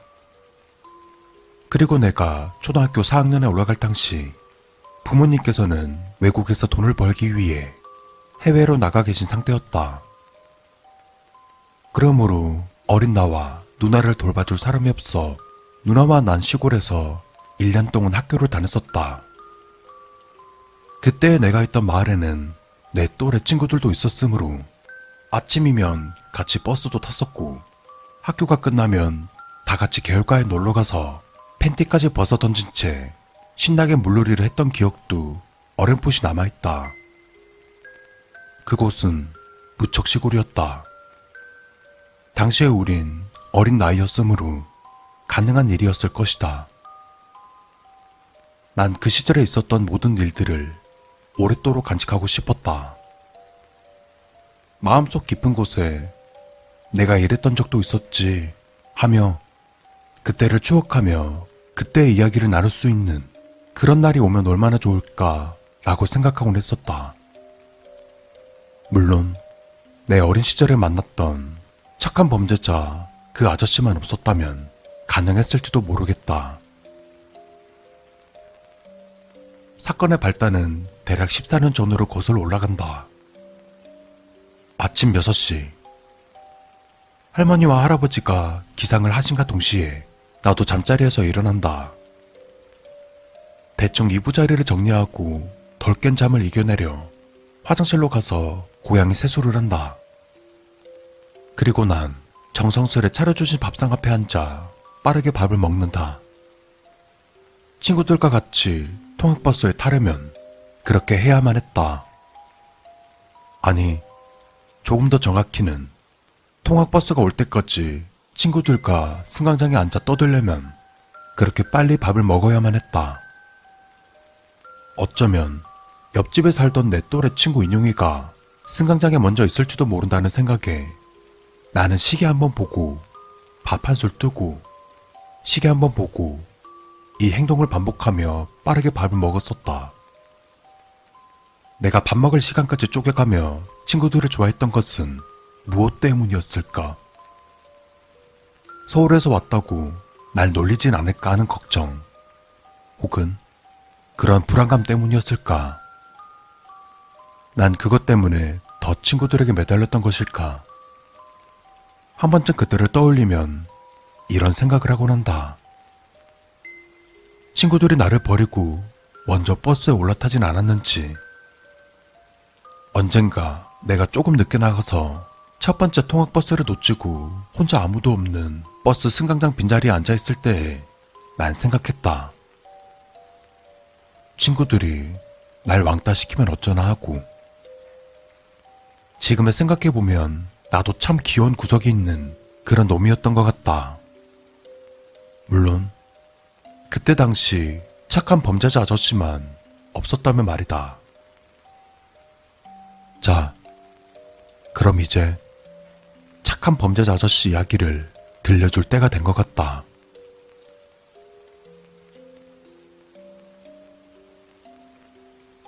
우리는 처음부터 그 아저씨를 착한 범죄자 아저씨라고 부르진 않았다. 성이 송씨라는 것만 알고 있어 그저 송씨 아재라고 불렀을 뿐 다른 호칭은 없었다. 게다가 그 아저씨는 귀가 잘 안 들리고 말을 더듬었는데 이상하게 우린 그 모습이 즐거웠다. 착한 범죄자라는 타이틀이 그의 이름 앞에 달리기 시작한 것은 내가 시골을 벗어나 서울에서 중학교를 다니던 때 그때 생겨난 이름이었다. 앞서 말했듯 우리는 학교가 끝나면 다 같이 우르르 몰려가 개울가에서 수영을 하며 놀곤 했었다. 물론 팬티까지 다 벗고서 말이다. 그런데 언제부터인가 송씨 아재가 우리의 노는 모습을 지켜보고 있었다. 그게 언제부터 그랬었는지 정확히 기억이 나질 않는다. 그저 우린 저 아저씨가 우리랑 같이 놀고 싶은가 보다 라고 생각했을 뿐. 그때부터가 시작이었다. 우린 여느 날처럼 학교가 끝나고 다 같이 학교 후문에 모여 통학버스를 기다렸다. 학교의 통학버스는 하루에 총 4번을 왕복한다. 등교 시에 2번, 퇴교 시에 2번. 우린 재빨리 첫 번째 버스에 몸을 실었고 마을 입구에 버스가 서자마자 너나 할 것 없이 누가 먼저랄 것도 없이 개울가로 냅다 뛰기 시작했다. 마을 입구에서 개울가까지의 거리는 천천히 걸어서 10분 정도. 우리가 뛰어가면 대략 5분 정도면 충분했다. 일단 개울가에 도착하면 우린 모두 숨이 차니 한데 모여 앉아 숨을 고른 뒤 하나 둘씩 옷을 벗기 시작한다. 그곳은 산 기슭 바로 아래에 위치한 곳이었기에 인적도 드물었다. 설령 사람이 본다 해도 그 사람은 송씨 아재나 마을 할머니 할아버지들 말고는 아무도 없었다. 그래서 우린 속옷이고 뭐고 냅다 벗어놓고 뛰어놀았다. 한바탕 시원한 물놀이가 끝나면 개울가 끝자락에 있는 바위에서 우릴 지켜보던 송씨 아재가 슬금슬금 내려와 우리들에게 알아먹을 수 없는 말을 하면서 호박엿을 나눠주었다. 오랫동안 송씨 아재를 봐온 인용의 말에 따르면 당이 떨어지니까 먹으라고 주는 아저씨의 배려라고 했었다. 언제나 그 아저씨는 바지 주머니에 호박엿을 한가득 넣고 다니셨다. 그리고 그 엿들은 죄다 우리 몫이었다. 어찌나 달고 쫀득쫀득하던지 아직도 그때의 호박엿 맛이 잊혀지질 않는다. 그 길로 우린 송씨 아재를 따라 마을로 돌아갔는데 경운기가 올 때면 아저씨가 위험하다며 우리들 앞에 서서 우리를 보호해줬고 가끔 풀숲에서 뱀이 불쑥 튀어나올 때면 나뭇가지로 얼른 낚아 풀숲에 던져버리시곤 했다. 송씨 아재의 그 행동들은 모두 우리를 위한 선한 어른의 모습이었다. 그러던 어느 날이었다. 그날은 옆집에 사는 인용이가 마을 해관에서 송씨 아재와 좀 더 놀다 가자는 제안에 다들 고개를 저으며 집으로 돌아갔지만 나는 끝까지 인용이 옆에 머물렀다. 매미 소리가 한창 수그러들고 해가 저물어 갈 때쯤 인용이와 나는 마을 회관 한가운데 위치한 소나무 아래에 만들어 놓은 마루에서 나란히 누워 있었다. 그리고 그때였을까? 대뜸 송씨 아저씨가 다가와서는 인용이에게 젖을 먹이는 신용을 하고 있었다. 그 모습에 놀란 나는 인용이에게 물었다. 인용아, 이 아저씨 지금 뭐 하는 거야? 그러자 인용이는 아무렇지 않은 듯 그 아저씨의 가슴을 조물락대며 대답했다. 어, 이 아저씨 이렇게 해주면 되게 좋아해. 그러더니 갑자기 목소리를 낮추며 주변을 살피던 인용이가 상당히 음침한 표정을 지으면서 귓속말로 속삭였다. 게다가 이 아저씨 여기 만져주면 엄청 커져.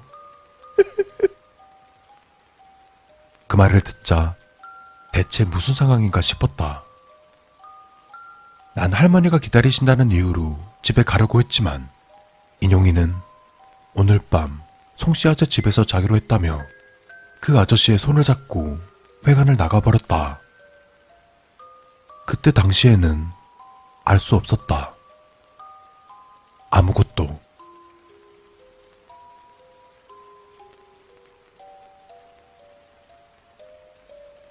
시간이 흘러 내가 중학생이 된 이후 한창 싸이월드가 유행을 했었다. 난 시골에서 같이 놀던 친구들이 떠올라 하나둘씩 찾아가며 일천을 맺고 방명록도 남기고 서로 연락처를 주고받으며 통화도 간간히 하며 지냈던 기억도 있다. 단, 한 사람만 빼고. 그 한 사람은 바로 옆집에 살던 인형이.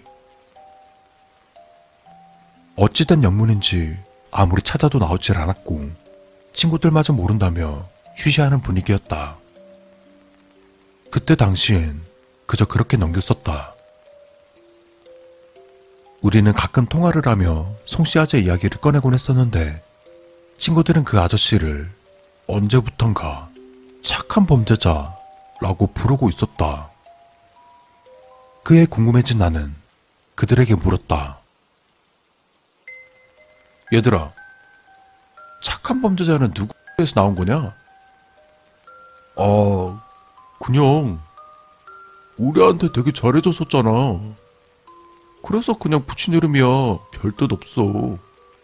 라고 답을 남긴 건 바로 윗마을에 살던 기성이었다. 당시에 난 그냥 그렇구나 하고 그 상황을 넘어갔다. 송씨 아저보다 인용이가 더 궁금했었기 때문에 그렇게 나는 성인이 되었다. 나의 현재 나이 스물다섯. 얼마 전 윗마을에 살던 기석이를 만나 술 한잔하며 이런저런 이야기를 하게 되었다. 그리고 난 그 자리에서 믿지 못할 이야기를 듣게 되었다. 그것은 바로 내가 시골에서 학교를 다니다가 서울로 다시 돌아간 이후 어느 날 송씨 아재가 경찰서에 불려가더니 교도소 수감을 하게 되었다는 그런 내용이었다. 그리고 그 이유는 아동 성추행 및 불법 감금이라는 제명으로 갔다고. 대체 무슨 말이냐는 내 질문에 그는 나지막이 대답했다. 너랑 윤용이랑 둘이서 송씨 아재랑 같이 더 놀다 가겠다고 회관으로 갔던 날. 그날 기억하냐? 무튼 그날부터 쭉 인형이 학교 끝나면 집으로 데려가서 성추행을 하셨단다. 인형이는 그냥 느낌이 좋아서 가만히 있었다 그러고 결국 인형이 부모님이 고소하셔서 송씨 아재는 바로 교도소 들어갔지 뭐. 지금은 뭐하고 사는지 모르겠다. 난 허탈한 얼굴을 한 채 다시 물었다. 그럼 인용이는? 너 아무것도 못 들었구나. 예전에 인용이랑 다 같이 만난 적 있는데 걔가 집으로 말하더라. 송씨 아재랑 같이 그 집에서 잘 때부터 자기는 개인 줄 알았대. 자기는 남자 좋아한다고. 그 뒤로 연락 끊겼어. 번호도 바꾸고. 그날 이후 송씨 아재는 교도소에서 출감하고 시골에 잠시 머물다 서울로 상경했다고 한다. 그때 송씨 아재가 발가벗고 놀던 우리를 왜 가만히 앉아 지켜보고 있었는지 이제야 알 것만 같다.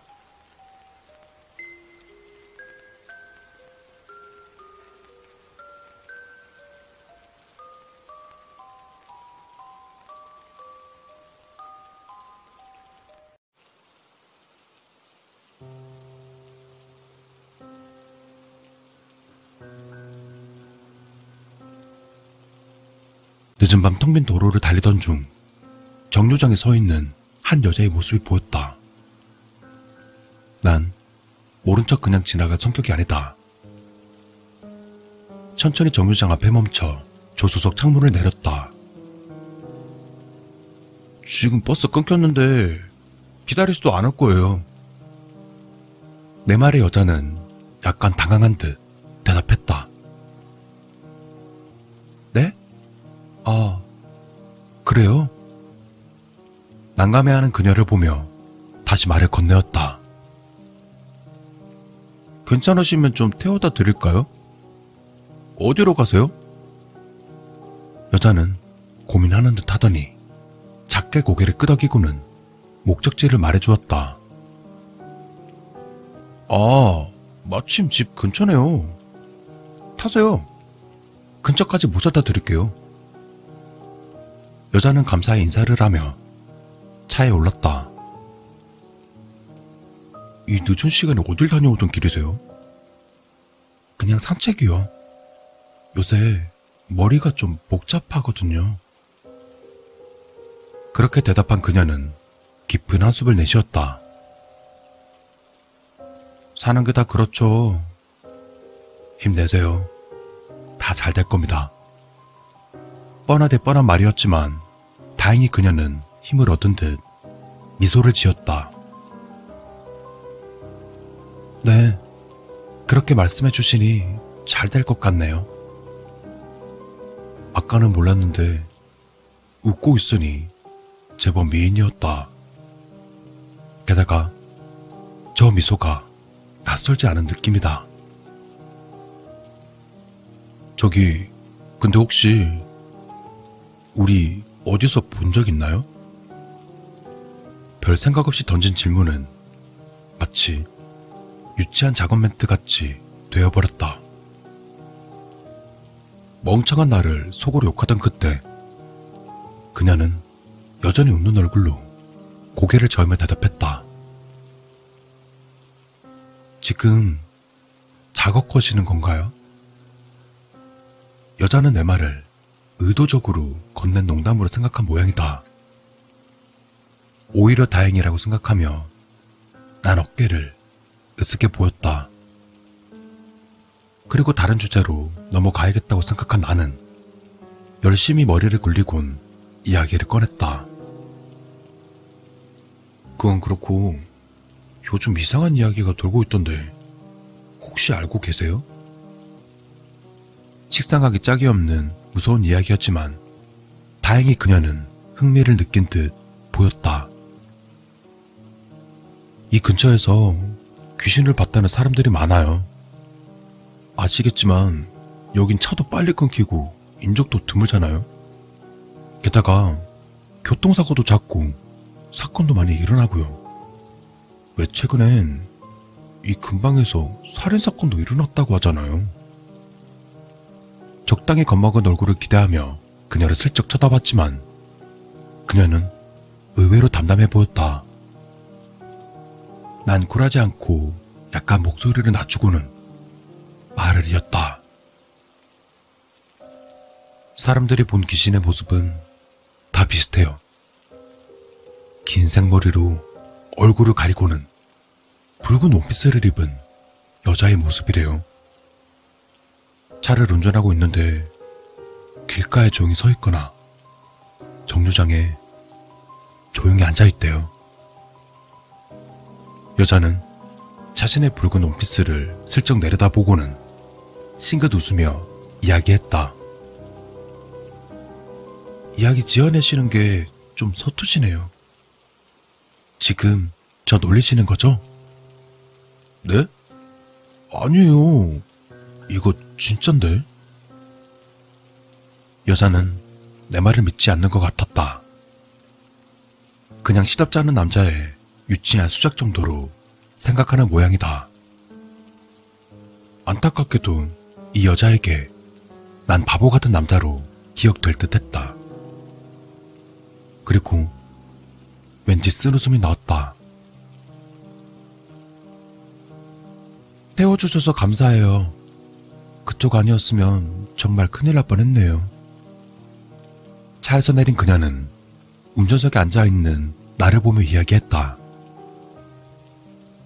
아닙니다. 저도 오는 게 심심하지 않고 좋았어요.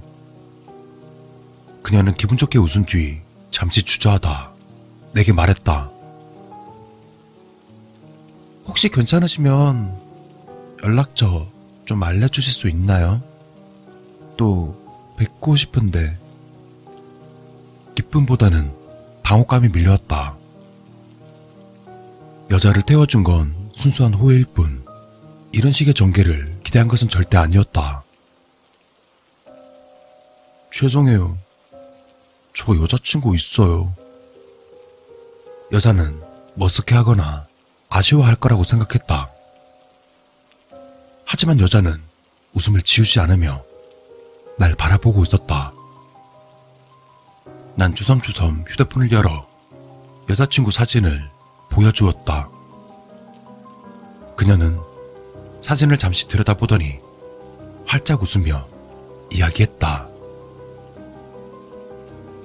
음, 네, 맞네요. 고마워요. 조만간 다시 뵐게요.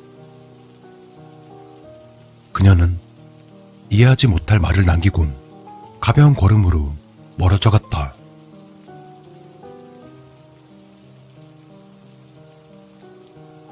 집으로 돌아온 나는 곧바로 여자친구에게 메시지를 작성했다. 이제 막 도착했다며 메시지를 보내고 얼마 뒤 답장이 오는 소리가 들렸다. 그리고 곧바로 메시지 창을 열었다. 어, 안 돼. 피투성이가 된 채 땅에 반쯤 묻힌 여자친구의 사진을 볼 수 있었다. 충격적인 모습에 정신을 차리기도 전에 전화가 걸려왔다. 여자친구의 휴대폰임을 확인한 나는 급히 전화를 받아 다급하게 말했다. 여보세요? 뭐야? 너 괜찮아? 어떻게 된 거야? 그냥 장난이라고 말하는 여자친구의 목소리를 기대하며 휴대폰에 귀를 기울였다. 여자친구 있으시다고요? 방금 내려준 그 여자의 목소리였다. 아니에요. 3시간 전부터 없었어요. 뭐라고 소리치려 하던 내 뒤에서 인기척이 느껴졌다. 그녀가 웃으며 휴대전화를 통해 이야기하고 있었다. 태워다 주셔서 감사해요. 큰 짐 옮기고 땅에 묻느라 힘이 다 빠졌었거든요. 갈 때는 버스 타고 어떻게든 갔는데 버스가 끊길 줄은 몰랐네요. 그리고 그녀는 소름 돋게 웃으며 휴대폰을 닫고 말했다. 항상 주변을 맴돌았는데 모르시네요? 좀 실망인데요? 여자의 얼굴이 익숙한 듯 느껴졌던 게 착각이 아니었던 모양이다. 이제 저랑 만나실 수 있겠네요. 방해꾼이 없으니까. 분노에 휩싸인 나를 보며 그녀는 전기 충격기를 꺼내들었다. 싫으셔도 상관없어요. 어차피 도망도 못 가요, 당신. 다리 한쪽이 없어도 전 당신을 영원히 사랑할 테니까. 그녀는 한켠에 놓인 도끼를 바라보며 미소를 지었다.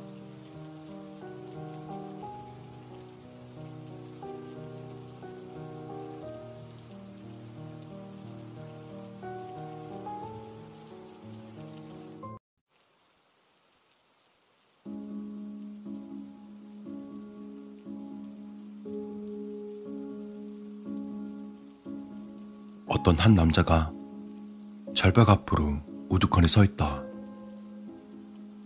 남자의 표정은 몹시 일그러진 채 절벽 아래를 응시하고 있다. 이 남잔 왜 절벽 앞에 서 있는가? 1990년대 한 남자아이가 태어났다. 그 아이는 자기가 어떻게 왜 이 세상에 태어난지도 모른 채 그냥 그렇게 세상에 나오게 되었다. 그 아이의 부모는 환한 미소로 아이를 바라보지만 아이는 기쁜 건지 슬픈 건지 부모의 표정과는 다르게 칭을대며 우렁찬 목소리로 서글프게 울어댄다. 어느덧 아이는 점점 자라 8살이 되었고 초등학교에 입학하게 되었다. 처음으로 교육기관이란 곳에 발을 내딛게 되었다. 처음 보는 친구들과 처음 보는 선생님이라는 사람, 낯선 교실 등등 아이는 모든 것이 새로웠다. 과연 이곳에서 무엇을 하게 될까? 아이는 천진난만한 표정을 지으며 엄마의 손을 잡고 기대에 찬 표정을 지었다. 그렇게 몇 개월이 지나고 아이도 점점 학교 생활에 익숙해졌을 때쯤이었다. 아이는 몇 개월 사이 처음 시험이란 것을 치렀다. 시험. 아이는 시험이란 것이 무척이나 낯설었다. 시험?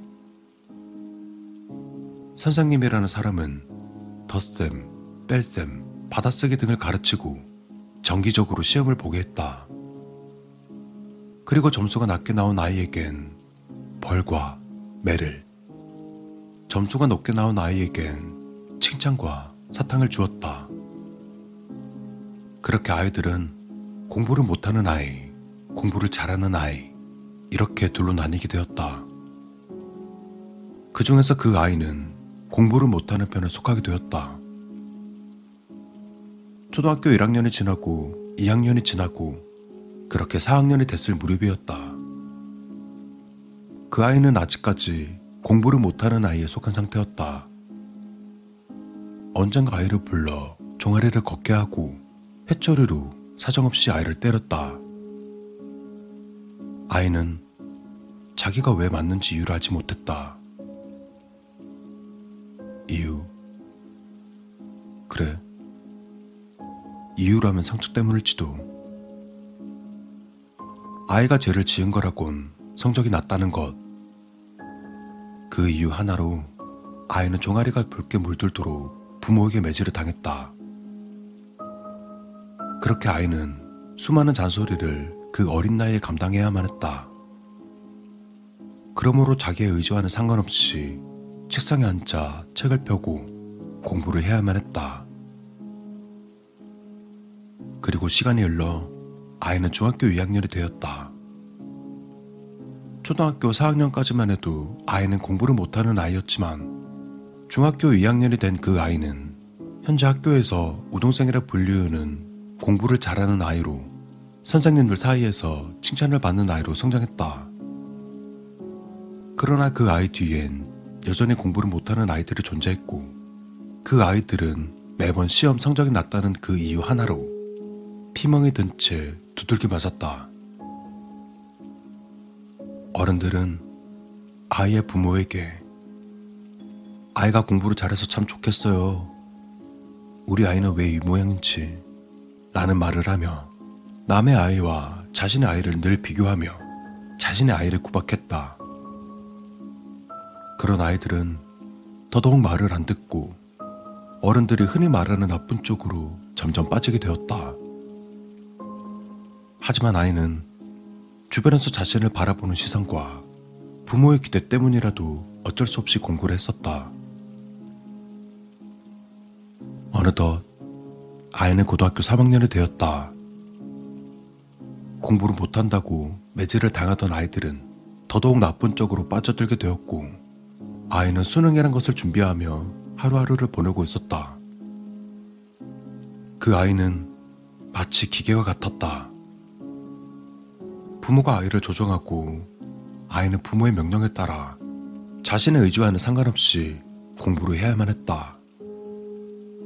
아이는 한 번도 자유롭게 놀아본 기억이 없었고 제대로 사귄 친구 또한 없었다. 아이는 늘 어른들의 말에 따라 움직였다. 아이는 언젠가 어른들에게 이런 물음을 한 적이 있었고 어른들은 이렇게 말했다.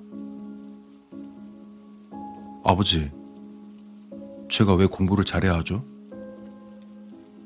어른들 말 잘 듣고 공부 잘하면 이 다음에 훌륭한 어른으로 자랄 수 있기 때문이란다. 그리고 아이들의 장래 희망은 아이의 의지와는 상관없이 공무원, 대기업 사원, 변호사, 의사 등, 즉, 어른들이 원하는 본인의 의지와는 상관없는 장래 희망이었다. 아이는 언젠가 TV에서 요리 프로를 보고 흥미를 느낀 적이 있었다. 음식을 만들어서 많은 사람들이 자신의 음식을 먹고 행복해하는 모습을 상상해본 아이는 요리사가 되고 싶었다. 그러다 요리사가 되고 싶다는 말을 하게 되었다. 너가 공부를 잘해서 성공해야 요리사도 될 수 있는 거란다. 그리고 요리사는 아무나 할 줄 아니? 다 배운 사람들이나 하는 거지. 게다가 요리사는 수입도 변변치 못하단다. 이러한 답을 들은 아이는 요리사라는 꿈을 포기해야만 했다. 그렇게 아이는 다시 공부를 하게 되었고 수능을 보고 대학에 입학하게 되었다. 모두들 부러워한다는 땡땡 대학에 들어간 아이는 어른들이 늘 말하던 대학에 가면 너가 하고 싶은 대로 해. 라는 말에 따라 자신 하고 싶은 것이 무엇인지 골똘히 생각해 보았다. 하지만 얼마 지나지 않아 그런 자유 또한 막히게 되었다. 대학에 들어가니 초중고등학교보다 더 치열하게 살아야만 했다. 스펙이란 것을 쌓아야 했고 학점이란 것을 잘 받아야 했다. 아이에겐 자유라는 것이 점점 사라지게 되었고 늘 무표정, 무감각으로 그전 하라면 하라는 대로 할 뿐이었다.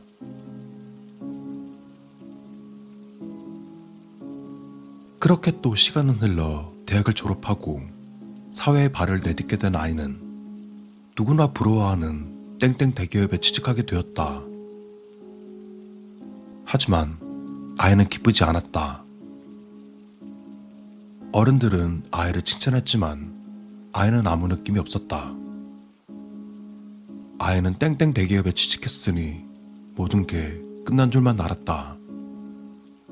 하지만 그것도 잠시 아이에겐 엄청난 양의 과다합이 있었고 그 아이는 땡땡 대기업에서 해고로 당하지 않으려면 좋은 실적을 내야만 했다.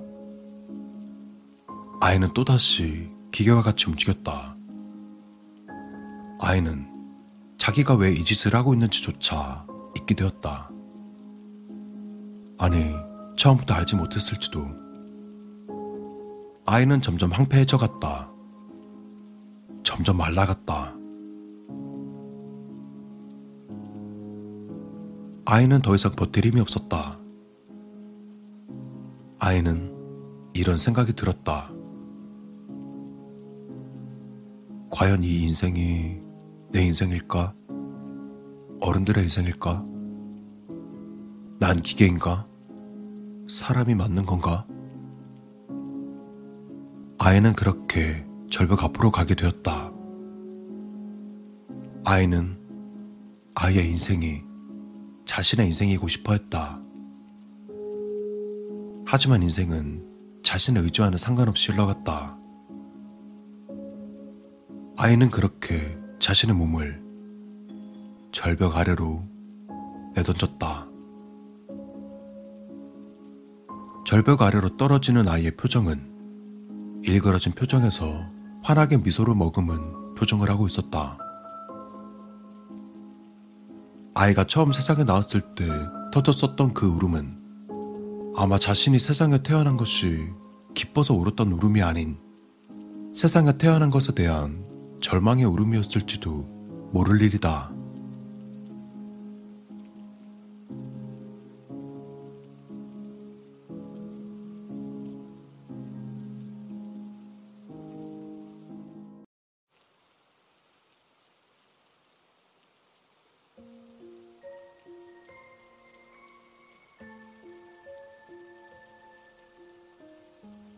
스크린 도어가 열립니다. A씨는 지하철에 오른다. 운이 좋게도 가장자리에 자리가 비어 있다. A씨는 서류 가방을 무릎에 얹으면서 자리에 앉았다. 그리고 평소의 습관대로 주변을 둘러보기 시작한다. 맞은편 자리에 앉은 중년 남성은 넥타이를 하지 않은 정장 차림이다. 구두는 적당히 광이 난다. 와이셔츠에 단추를 한 개 푼 모습이 오늘 그의 하루를 말해주는 것 같다. 전형적인 퇴근길에 피곤한 직장인의 모습이다. 그 옆자리에는 젊은 아가씨가 스마트폰을 만지고 있다. 단발머리에 가죽 잠바 그리고 검정색 워커를 신고 있던 그 젊은 아가씨. 그 옆에 앉아 있는 남자는 앞에 서 있는 남자에게 가려서 잘 보이지 않는다. 체크 남방에 청바지를 입고 백팩을 맨 모습이 마치 대학생인 것 같다. 그리고 이 남자에게 반쯤 가렸지만 맞은편 의자에 앉아 졸고 있는 뿔테 안경을 쓴 청년의 모습이 보인다. 포마드 스타일의 헤어와 흰색 셔츠의 매치가 댄디하면서도 깔끔한 느낌을 자아낸다. 그 청년의 옆에는 60대 정도로 보이는 할머니가 앉아 계신다. 검은색 비닐봉투를 무릎에 올리고 꽃무늬 패턴의 분홍색 윗도리와 꽃무늬 바지를 입고 흰색 고무신을 신고 있다. 그리고 그 옆자리, 즉 A씨의 반대편 끝자리. A씨는 속으로 생각했다. 왜지? 저 자리에는 왜 아무도 앉질 않는 거지? 주변에 서 있는 사람이 다섯 명이나 있지만 아무도 그 자리에 앉을 생각을 하지 않는다. 심지어 아주 고된 하루를 보낸 듯 피곤에 절어 있는 교복 차림의 학생까지도 그 자리에는 앉지 않고 모두들 서 있다. 지하철이 멈추고 다음 역에서 사람들이 지하철에 올라탄다. 그리고 모두 약속이라도 한 듯 아무도 그 비어있는 자리에 앉지 않는다. A씨는 이상한 기분을 느꼈다. 퇴근길, 학교 마치고 집에 가는 길. 누구나 피곤을 느낄 만 한 시간이지만 북적이는 지하철에 비어있는 그 한 자리. 그것도 사람들이 가장 선호하는 가장자리의 자리가 비어 있다는 것을 A씨는 납득할 수가 없었다. 다시 지하철을 멈추고 사람들이 더 지하철에 탑승했지만 어느 누구도 그 비어있는 자리에 앉지 않았다. A씨는 무릎에 왼쪽 팔꿈치를 대고 손으로 턱을 받쳤다. 그리고 앞에 서 있는 사람들 사이로 그 비어있는 자리를 보며 생각이 잠겼다. 피곤한 사람도 앉지 않는 비어있는 자리. 모두 다 한 번 보고는 앉을 생각을 안 하는 자리. 도대체 왜? 앉지 않는 이유가 뭘까? 도대체 뭐지? 뭐지? 앉으면 안 되는 건가? 그는 짐작조차 못한 채 비어있는 자리를 응시하며 답답함을 느꼈다. 이 지하철에 있는 모든 사람들은 비어있는 자리에 앉을 생각을 하지 않는다. 나 말고 다른 사람들은 모두 그 자리에 앉지 않는 이유를 알고 있다는 사실. 심지어 나보다 늦게 탄 사람들도 한눈에 그 자리에 앉으면 안 된다는 사실을 깨닫는다. 왜 나만 모르는 거지? 이해할 수가 없다. 난 항상 내 자신이 냉철하고 합리적인 사고를 한다고 생각해왔다. 그런 내가 다른 사람이 생각하는 것도 생각할 수 없다니. 인정하기 싫다.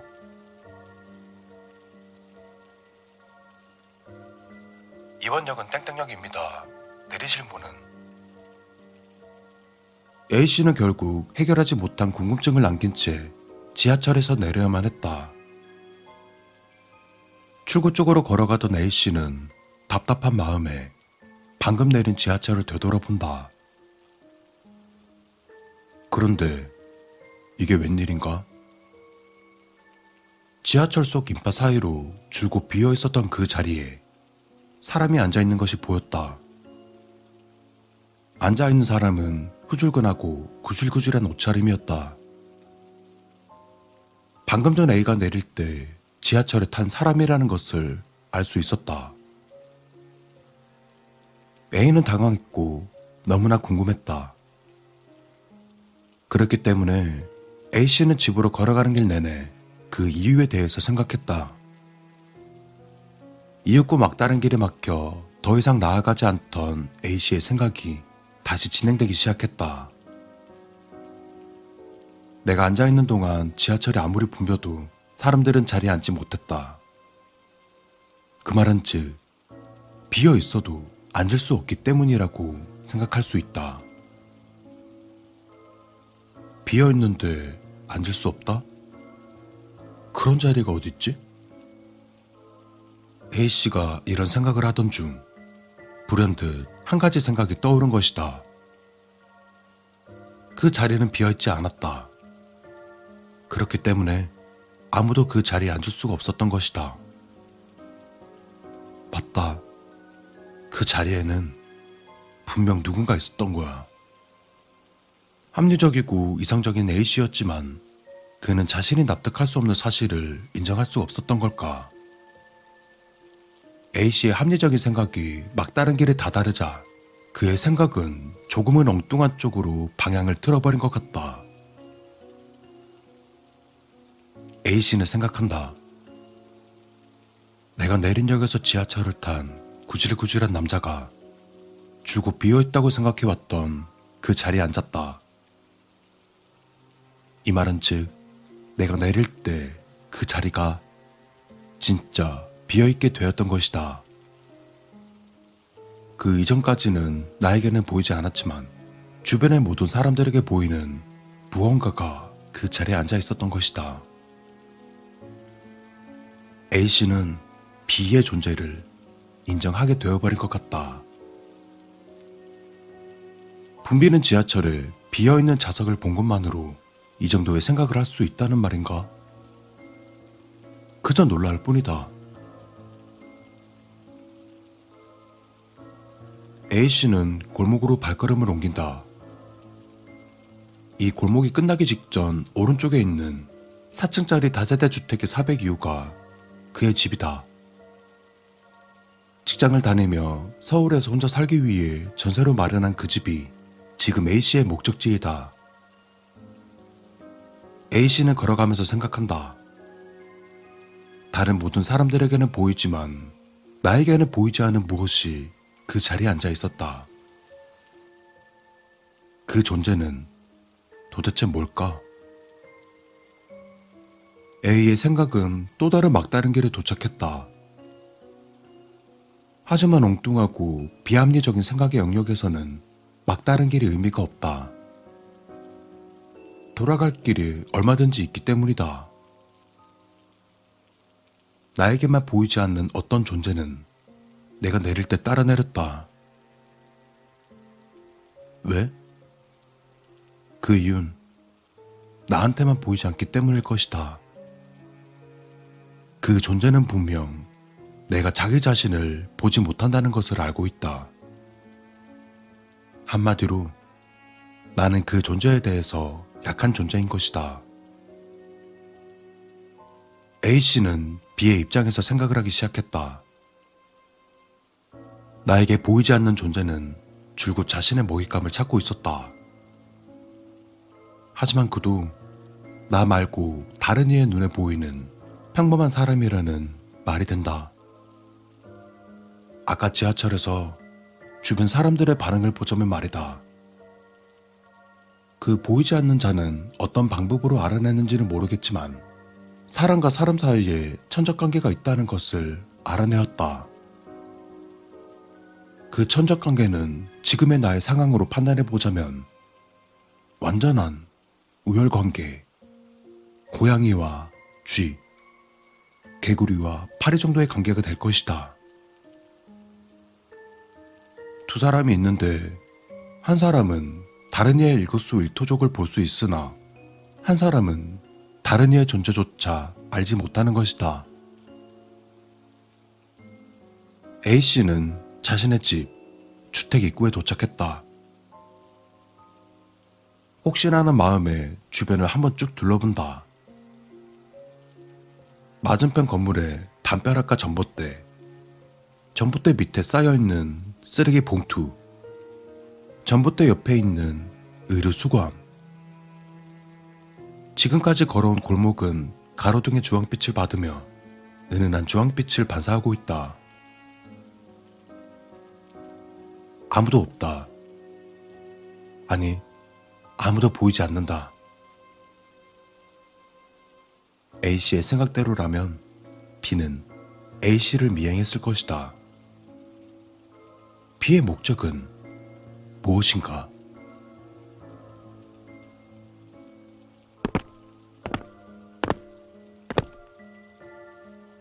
A씨는 계단을 오른다.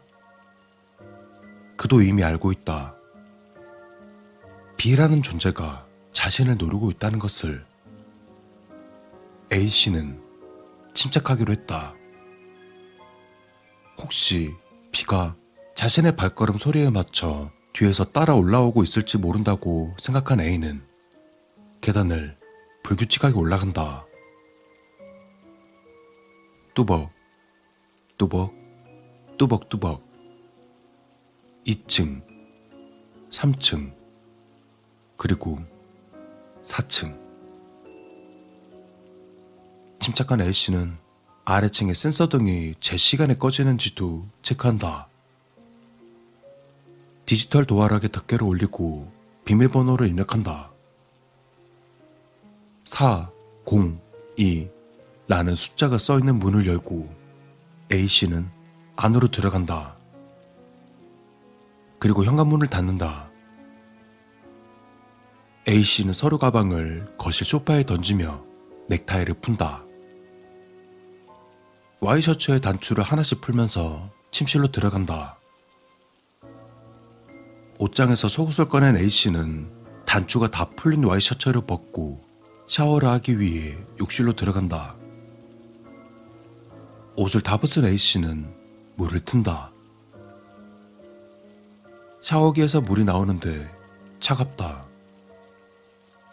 A씨는 생각한다. 내가 보일러를 꺼놓았던가? A는 욕실 밖으로 나와 다시 침실로 들어갔다. 그리고 벽면에 붙어 있는 보일러 전원 버튼을 누르고 온수로 설정한다. 다시 욕실로 들어간 A는 적당한 물의 온도를 찾아 물줄기 아래에서 몸을 적신다. 그리고 생각한다. 나에게만 보이지 않는 존재. 그 존재의 목적은 무엇일까? 돈? 아니면 내가 살고 있는 이 집?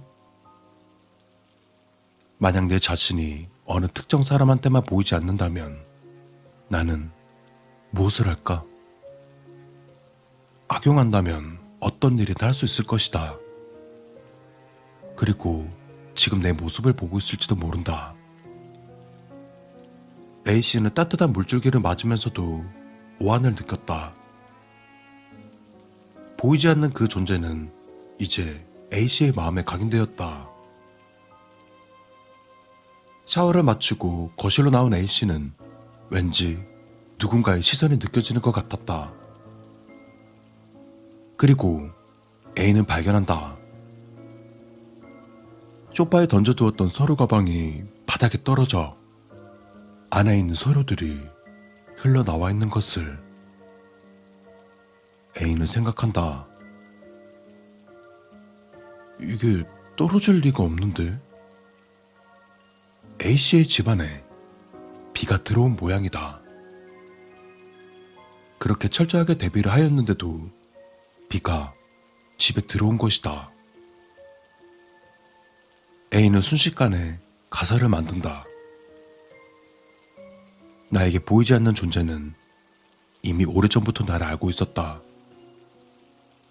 나의 도어락 비밀번호도 이미 예전에 알아두었을 것이고, 내 집을 이미 한참 전부터 들락날락 하고 있었던 것이다. 그저 오늘 내가 그의 존재를 알아차린 것 뿐이다. 나를 따라서 지하철에서 나온 보이지 않는 자는 이미 나보다 앞질러서 내 집에 들어와 있었다. 그리고 나는 쓸데없이 미행을 걱정하며 집으로 들어온 것이다. 그렇다면 이제 어쩐다? 침착한 A씨는 이런 상황에서조차도 당황하지 않는다. 그의 침착함에 경의를 표한다. A의 생각대로라면 B는 이미 오래전부터 A가 B의 존재를 알기 전부터 A의 주변에 있었던 것이 된다. A는 생각한다. 충분히 나에게 해를 가할 수 있는 상황인데도 불구하고 나는 그런 일을 당하지 않았다. 보이지 않는 존재는 그저 이 상황을 즐기고 있는 것일지도 모르겠다. 그 존재에 대해 내가 눈치채고 있다는 것을 들키면 안 된다. 그렇게 되면 내가 먼저 당한다. 어떻게 해야 나의 천적을 없애버릴 수 있을까? 침착한 A씨는 침착하게 대응하기로 결심한다. 그 후로 A는 항상 B의 존재를 염두에 두며 생활한다. 그는 극도의 민감함을 느끼며 하루하루 살아간다. A 주변의 빈 공간, 그 허공에 비가 있다.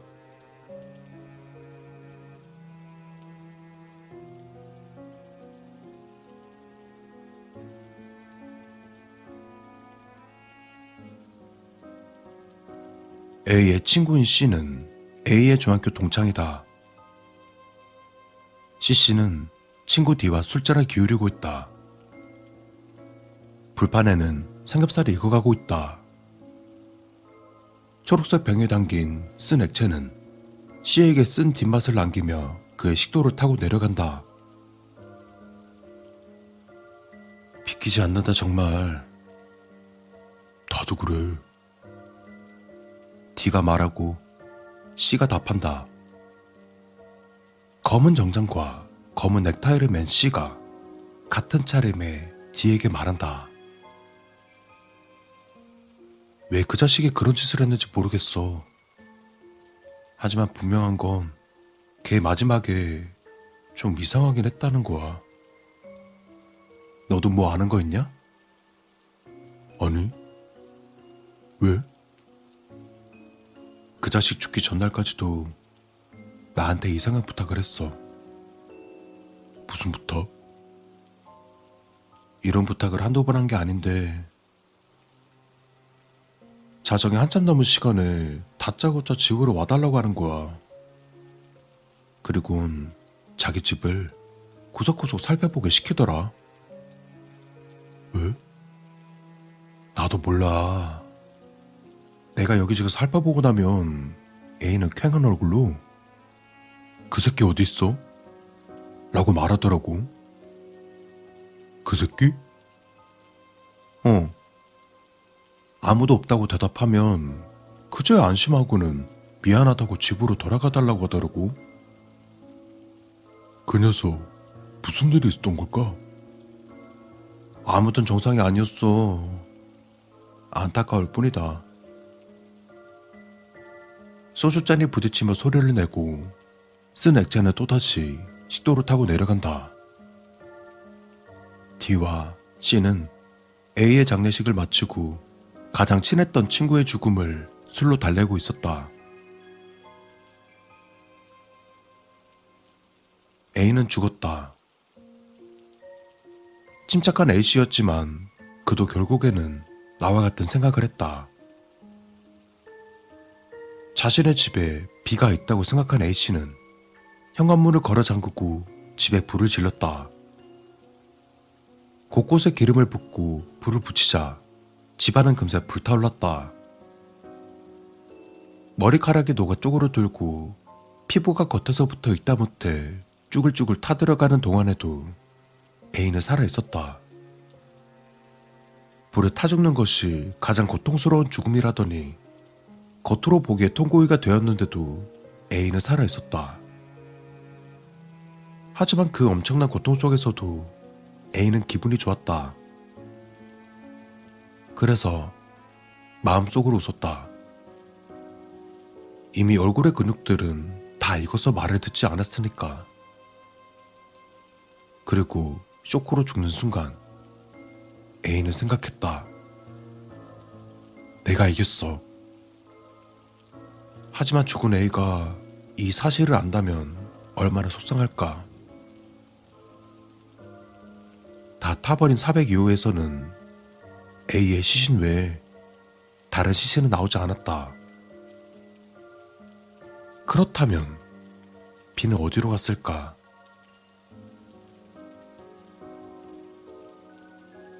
난 정말로 안타깝다.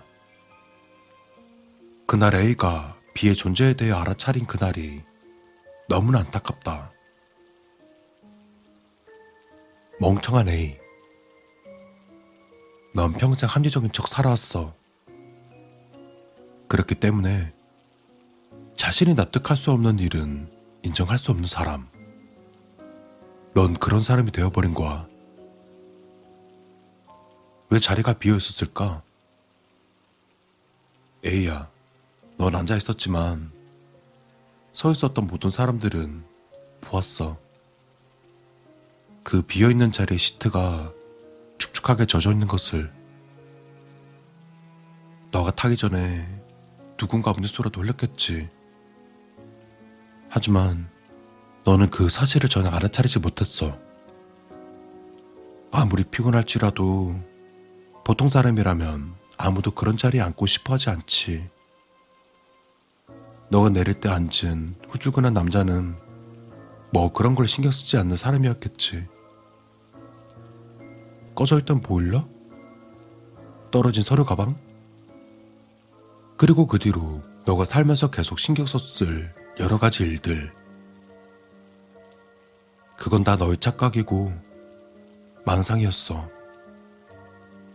단지 다른 쪽으로 생각을 못했을 뿐더러 그걸 인정하지 못하고 어떻게든 자기 자신이 납득할 상황으로 현실을 왜곡해버린 것. 그리고 그 생각에서 헤어나오지 못한 것. 에이야, 이게 너가 죽은 이유야. 너가 만들어낸 가상인물과의 싸움이 즐거웠길 바란다. 그렇지만 다들 A를 너무 비웃지는 말아줬으면 좋겠다. B는 정말로 있어. A의 B는 사라졌지만 당신들의 마음속에도 B는 있어. 자신이 보고 싶은 것만 보고 생각하고 싶은 것만 생각하면서 나 자신은 절대 틀리지 않는다고 생각하는 마음. 그 마음이 만들어낸 망상. 그게 바로 비야. 당신의 마음속에서 비가 커지면 커질수록 당신이 보는 현실은 왜곡되겠지. 당신의 주변 사람과 당신이 처한 상황들 말이야. 당신의 빈 공간에서 비가 너무 커지지 않기를 바래. 왜곡된 현실 속에서 가장 고통스러운 건 자기 자신이니까.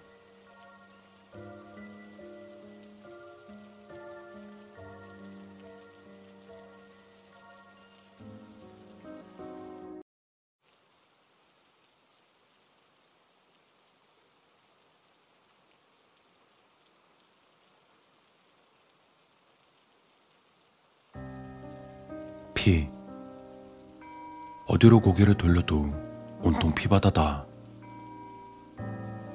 피와 시체들. 내 친구들은 모두 죽었고, 아마 우리 가족도 마찬가지일 것이다. 내가 할 수 있는 거라고는 눈을 내리깔고 계속 걷는 것 뿐이다. 그것들은 하늘을 꽉 채운 채 벌레처럼 딱딱거리는 소리를 내는 것이 들려왔다. 그 소리를 듣고 있자니 정신이 나갈 것 같았다. 하늘에 떠 있는 달을 보지 않겠다는 의지가 얼마나 갈지 이제 알 수 없었다.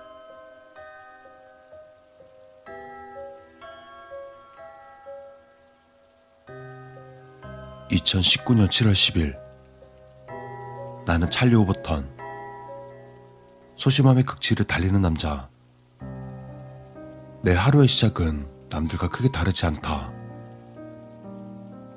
시계가 기상 시간을 알리며 오전 뉴스를 알려준다. 오전 7시 데일리 뉴스의 리포트입니다. 뉴스캐스터의 경쾌한 목소리가 울렸다. 침대에서 일어나 아침밥을 먹으러 부엌으로 향했다. 언제나처럼 엄마는 가족을 위해 아침 식사를 준비 중이었다. 잘 잤니? 엄마의 활기찬 질문이 날아왔다. 네. 엄마도요?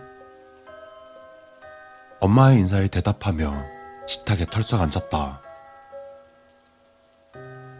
식탁에 앉아 신문을 읽고 있던 아빠가 걸걸한 헛기침으로 내게 인사했다. 엄마가 내 앞에는 계란과 베이컨이 담긴 접시를, 아빠 앞에는 커피 한 잔을 내려놓았다. 식사를 시작하는 순간 아빠가 놀란 듯 감탄사를 내지르자 엄마가 물었다. 뭐 볼만한 거 있어요, 여보? 아빠는 신문을 식탁에 내려놓더니 기사 하나를 손으로 짚었다. 달 표면에 새 분화구가 관측돼. 기사는 최근 천문학자들의 연구로 달 표면에 새로운 분화구가 생겼음을 확인했다는 내용이었다. 운석으로 인해 생겼을 것으로 보이며 과학자들은 이에 대한 연구로 기대에 부풀어 있다는 것이었다. 부모님이 기사를 두고 대화를 하는 동안 나는 후다닥 시다를 끝내고 등교했다.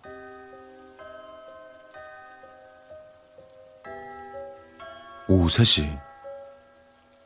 집에 도착한 나는 역겨움의 가방을 내던졌다.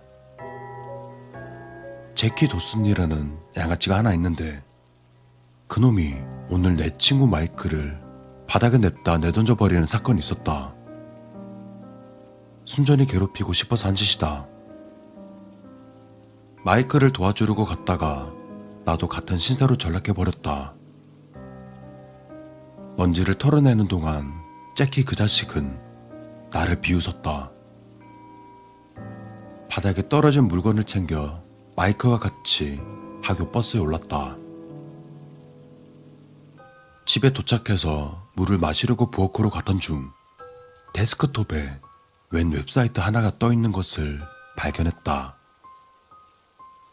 웹사이트 내용은 달의 위상과 그것이 조소에 미치는 영향을 세세하게 파헤친 것이었다.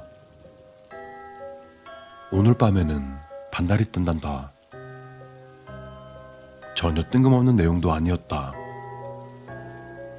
아침에 아빠가 읽은 내용도 달에 대한 거였으니까. 나는 웹사이트를 끄고 숙제하러 위층으로 올라갔다. 정말 넌덜머리 나는 하루였다.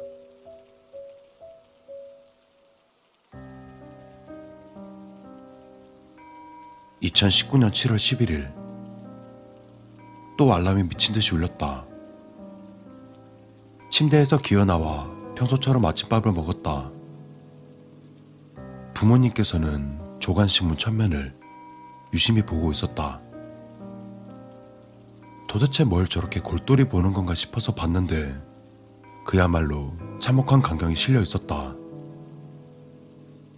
조각난 집과 자동차 따위가 검은 물 위를 둥둥 떠다니는 사진이었다. 수면 위로 건물 지붕이 겨우 보일 지경이었다.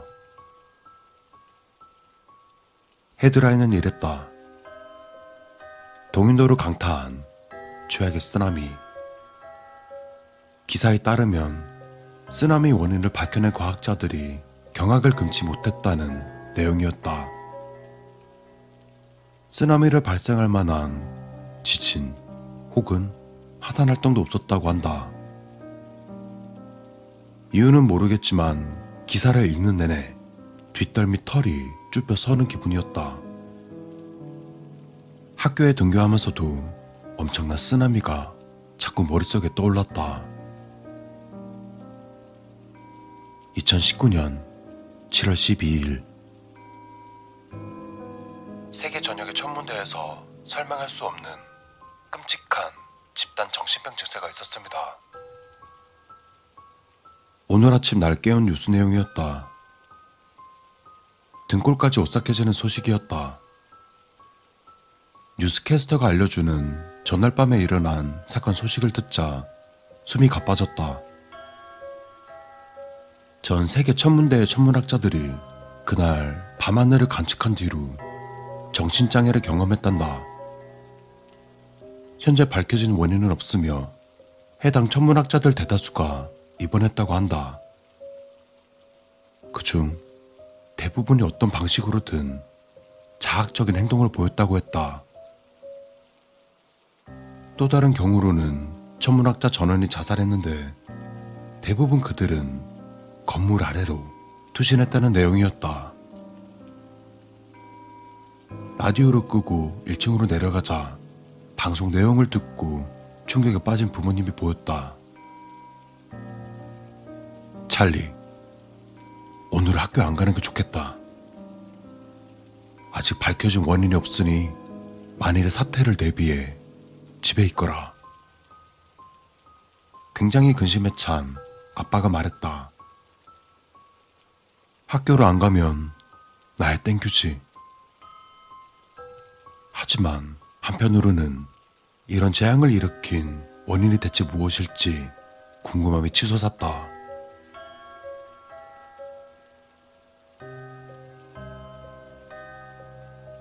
2019년 7월 13일. 드디어 토요일이 왔다. 주중 내내 마이크랑 영화 볼 계획을 짜왔던 터였다. 마이크와 썬관계인 세라에게는 차가 있어 자동으로 같이 가게 되었다. 내가 가진 옷 중에서 가장 멋진 것들로만 골라 입었다. 그리고 문을 나서며 부모님께 외쳤다. 저 다녀올게요.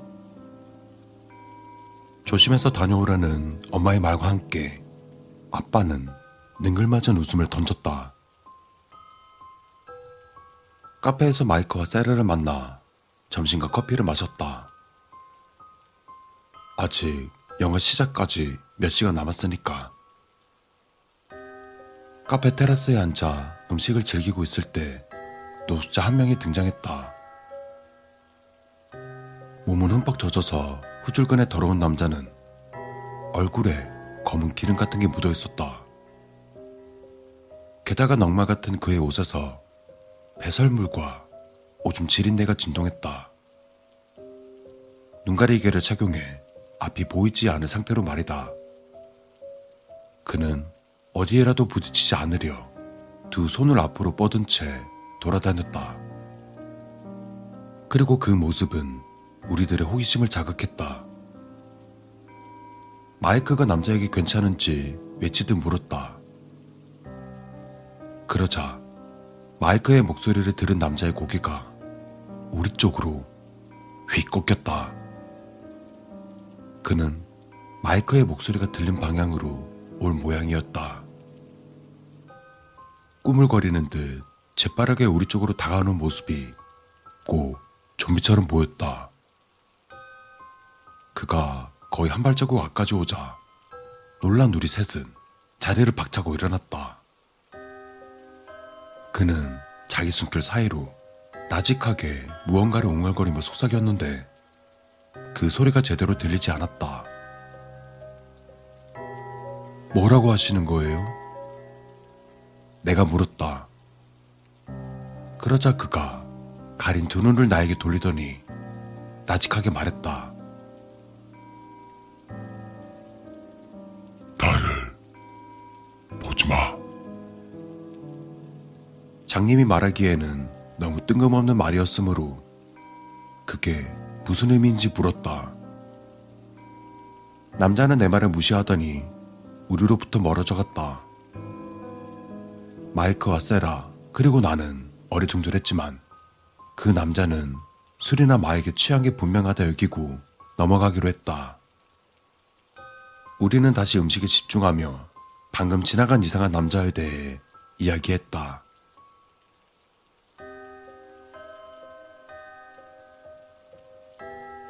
완벽했던 식사가 끝나고 시계를 확인했더니 영화 시작까지 1시간 남짓 남은 시간이었다. 마이크와 세라와 나는 영화관으로 가서 발권했다. 그날 저녁, 우리 셋 다 영화를 꽤 재미있게 봤다.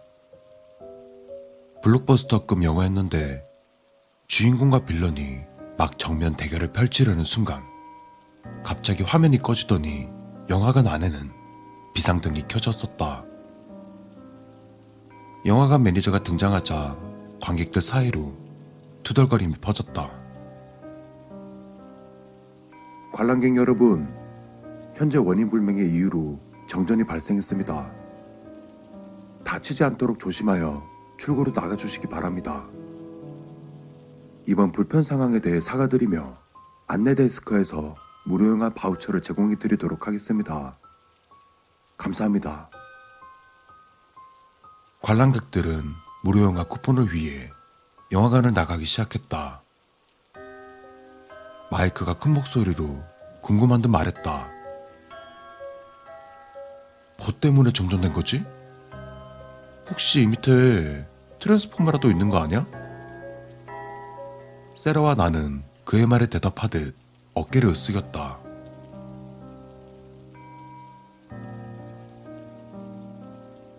손전등으로 복도를 밝혀주는 직원들을 뒤로 하고 무료 쿠폰을 받으러 나섰다.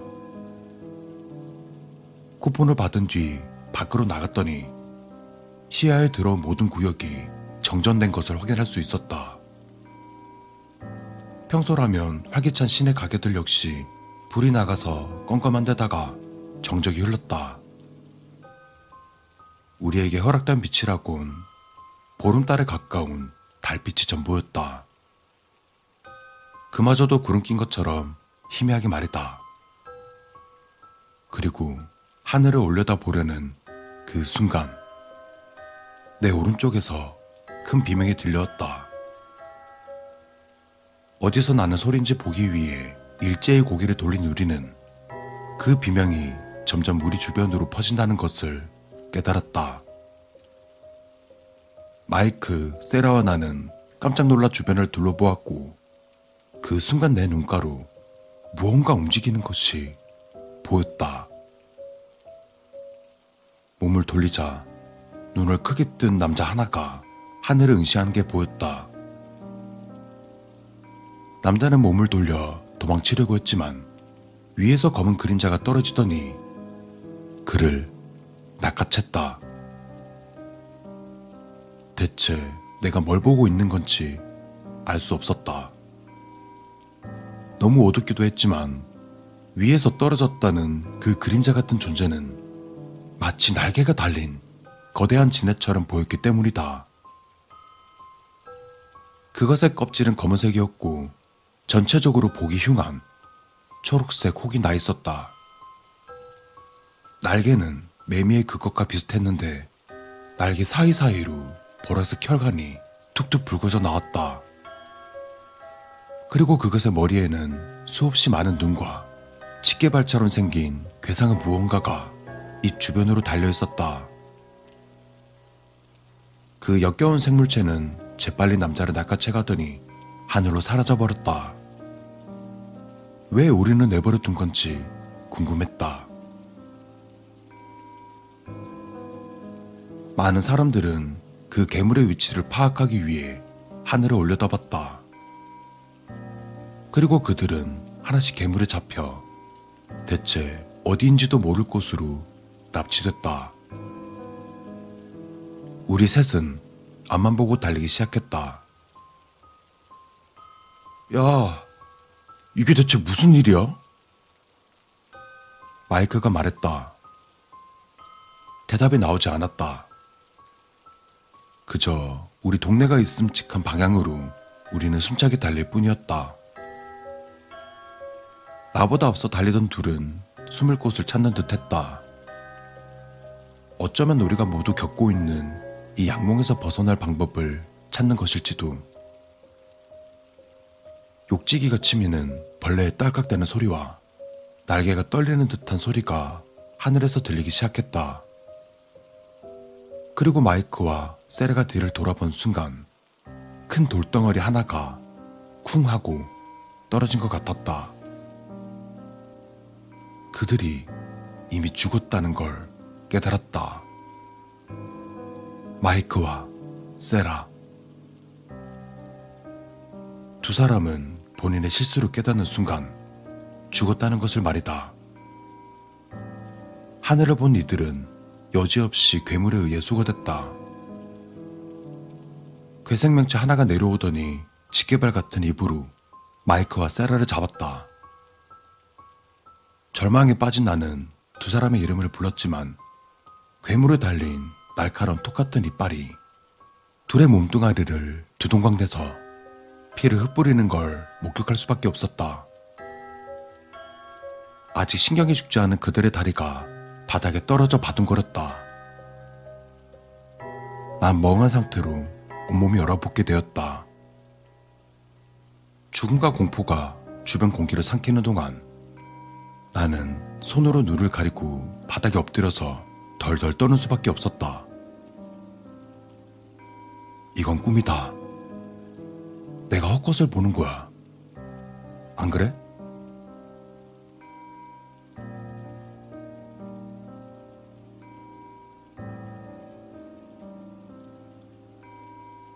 내가 그 길바닥에서 얼마나 오래 있었는지 모르겠다. 영원처럼 느껴지던 시간은 아마 끽해봐야 몇 분이었겠지만 눈을 뜨자 공포영화 한 장면을 그대로 옮겨놓은 것 같은 끔찍한 상황이 펼쳐져 있었다. 피. 어디로 고개를 돌려도 온통 피바다다. 피와 시체들.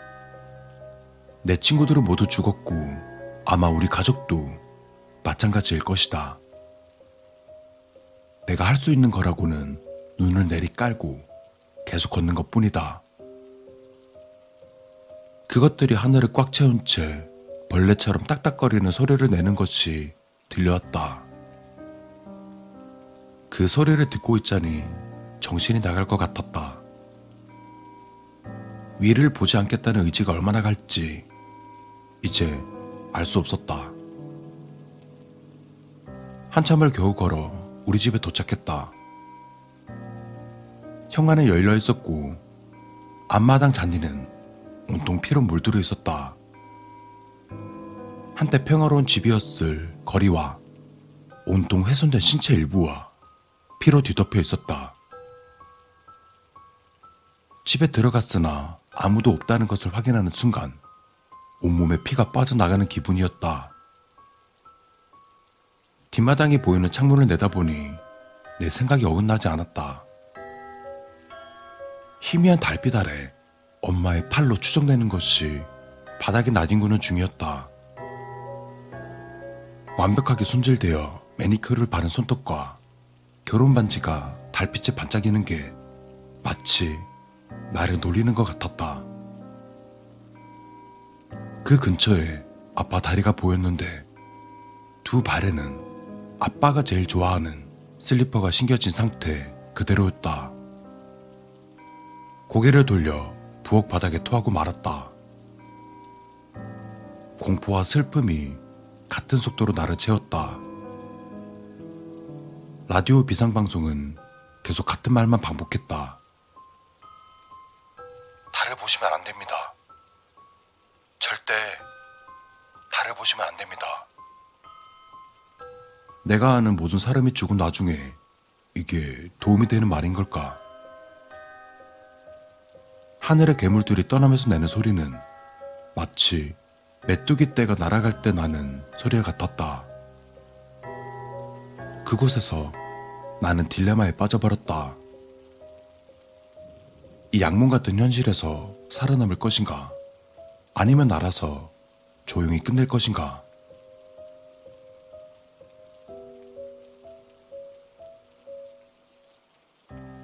밖에서 괴물들이 악마 같은 소리로 서로 대화하는 것을 들으며 오랜 시간 이 질문에 대한 선택을 고민했다.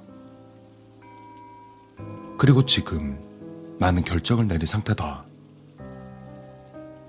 이 악몽의 끝이 있는지 모르겠지만 나는 이제 의지할 사람 하나 없는 그런 신세가 되었다. 내 부모님은 돌아가셨고 가장 친한 친구 역시 죽었다.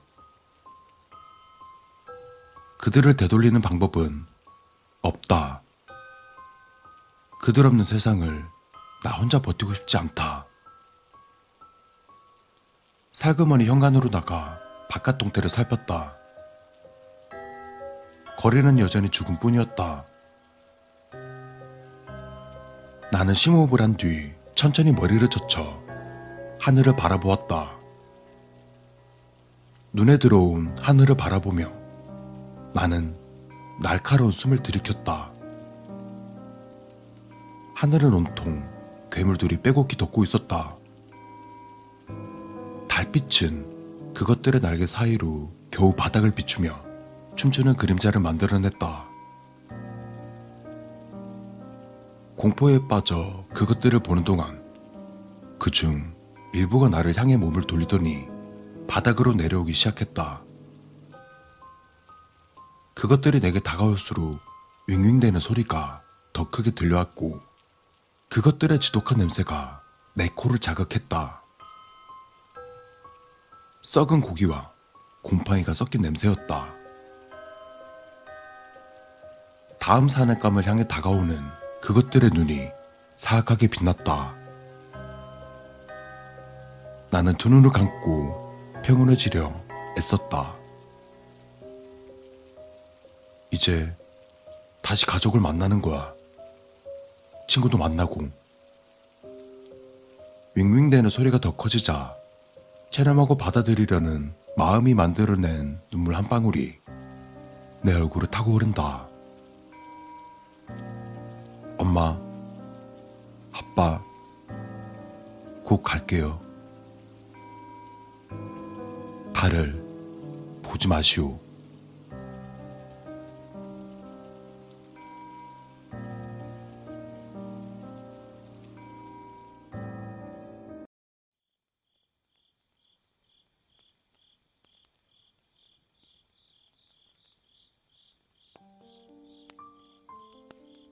청년은 아파트 옥상에서 내려다본 아래 풍경이 그리 아름답지 않다고 생각했다. 공사를 한답시고 해집어 놓은 보도블럭과 불법 주차로 엉망이 된 길들, 전봇대 아래 산처럼 쌓여있는 쓰레기와 잡동사니들, 무단 횡단을 하는 사람들과 미친 듯이 크락션을 울려대는 차들, 마지막 풍경치곤 상당히 기분 나쁘다고 생각한 청년은 눈을 감고 숨을 크게 들이쉬었다. 잠시간 그렇게 숨을 참고 있던 청년은 깊게 한숨을 내쉬며 마음을 굳힌 듯 난간을 타고 올라가기 시작했다. 이봐! 지금 뭐 하는 거야? 느닷없이 들려온 남자의 목소리에 청년은 난간을 올라갔던 자세 그대로 고개를 돌렸다. 30대 중반쯤 되어 보이는 남자가 이제 막 옥상으로 올라와 당혹스러운 얼굴로 청년을 바라보고 있었다. 위험하니까 당장 내려와. 어서! 남자는 천천히 청년에게 다가가며 소리쳤다. 남자의 외침을 들은 청년은 약간 난감해하며 건물 아래를 내려다 보았다. 급작스런 방해에 고민하던 청년은 이내 눈을 꼭 감고 난간 위로 재빠르게 올라갔다. 어? 아, 이런 젠장, 씨. 남자는 급히 몸을 날려 청년에게 달려갔다. 남자는 바닥에 주저앉아 숨을 헐떡이며 입을 열었다. 나도 어려 보이는데 도대체 무슨 짓이야? 무슨 힘든 일이 있길래 저기서 뛰어내릴 생각을 해? 쏘아붙이는 남자의 말에 바닥에 대자로 누워있던 청년은 아무런 대답도 하지 않은 채 그저 크게 한숨을 쉴 뿐이었다. 어디 한번 설명해봐. 얘기는 한번 들어보자. 도대체 죽으려는 이유가 뭐야? 남자의 말에 청년은 잠시 고민하는 듯 하더니 크게 숨을 내쉬고는 몸을 일으키며 이야기를 시작했다. 제가요, 어릴 때는 참 사랑을 많이 받으면서 자랐어요. 외동아들이기도 했지만 아버지와 어머니 두 분 다 정이 많으신 분이었거든요. 집이 제법 여유가 있어서 부모님과 함께 할 시간도 많았어요. 학교에 다니기 전까지는 그야말로 남부럽지 않게 살았죠. 그런데 그게 그리 오래 가지는 않았어요. 진지하게 말하던 청년은 갑자기 피식 웃으며 덧붙였다. 네. 뭐 흔하디 흔한 심파극이에요. 조금 지루하실지도 모르지만 물어보셨으니 끝까지 들어주세요. 제가 왜 죽으려고 했는지. 청년의 비극은 어린 시절 어머니의 죽음으로 시작되었다.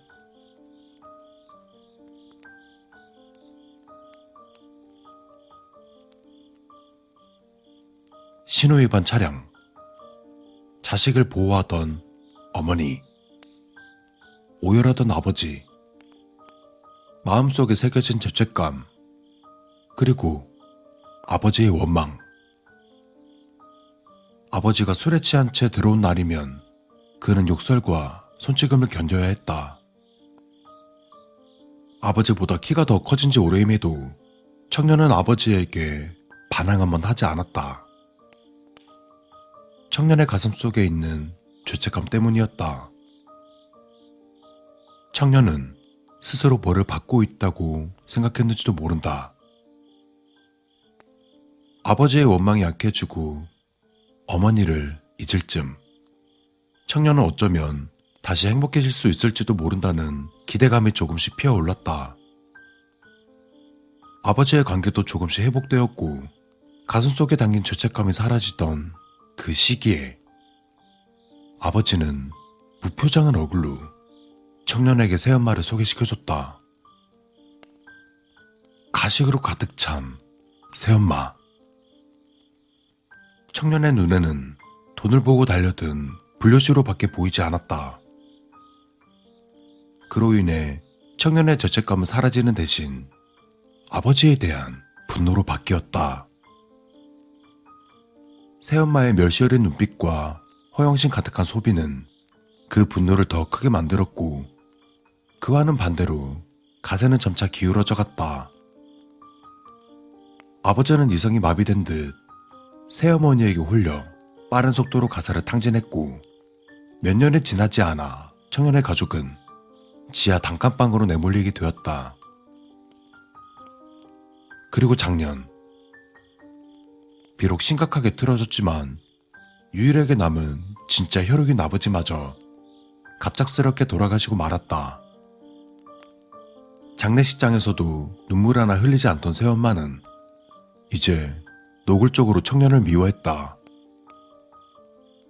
이야기를 마친 청년은 크게 한숨을 쉬며 말했다. 삼류 심박것 같죠? 남이 듣기엔 그렇게 들릴 거예요. 그런데 이게 정말 견디기 힘들어요.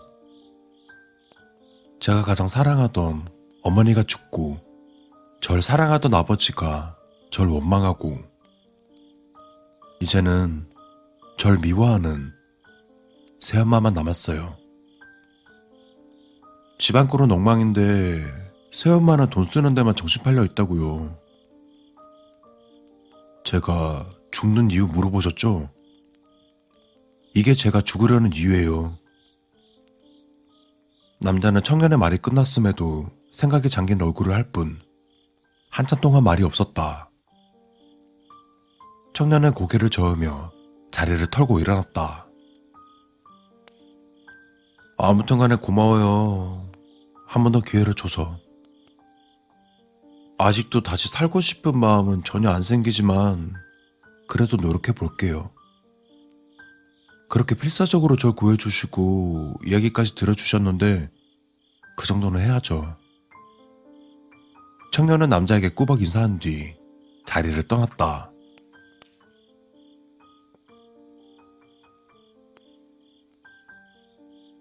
늦은 시간이었지만 집으로 돌아갈 생각은 들지 않았기에 공원에서 어슬렁거리던 청년의 귀에 낯익은 목소리가 들려왔다. 잠깐만. 아까 자신을 구해준 남자였다. 청년에게 달려온 남자는 숨을 고르며 힘겹게 입을 열었다. 한참 찾았네. 또 어디 가서 뛰어내렸나 했다니까. 청년은 씁쓸하게 웃으며 대답했다. 안 그러겠다고 했잖아요. 청년의 말에 남자는 급속도로 낯빛이 어두워졌다. 편치 않은 얼굴로 주변을 둘러본 남자는 주저하다 입을 열었다.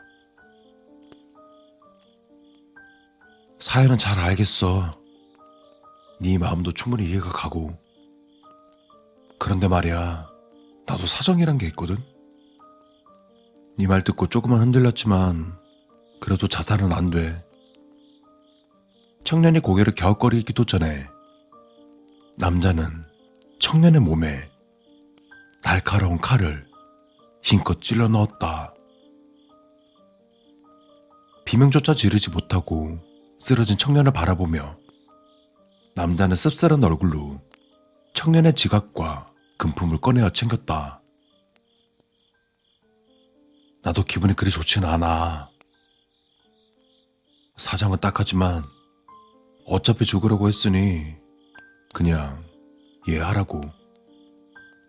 강도로 만나서 죽은 거면 모를까. 자살하면 보험금은 못하지.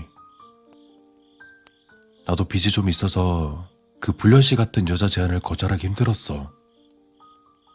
잘만 처리되면 보험금에서 크게 뚝 떼어준다길래 몰래 쫓아다니면서 기회 보고 있었는데 갑자기 자살하라고 해서 어찌나 놀랐는지 청년은 꺼져가는 눈빛으로 힘겹게 남자를 올려다 보았다. 너한텐 죽는 이유가 중요하겠지만 나한텐 죽는 방법이 더 중요하거든. 찜찜해 보이는 남자의 표정을 마지막으로 청년은 정신을 잃었다.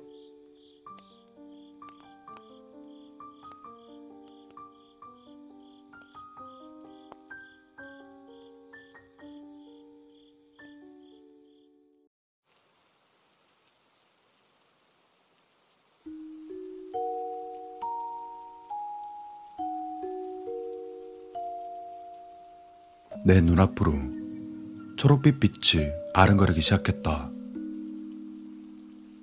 분명 내 방은 맞는데 천장에 뿜어 나오는 저 아름다운 빛은 대체 어떻게 뿜어져 나오는 것일까? 병신, 재수없어. 왜 사냐? 내 눈앞에 띄지 마. 그리고 어디선가 정체 모를 목소리들이 들려오기 시작했고 천장에서 아른거리던 저 불빛은 어느새 붉은 빛으로 변해버렸다.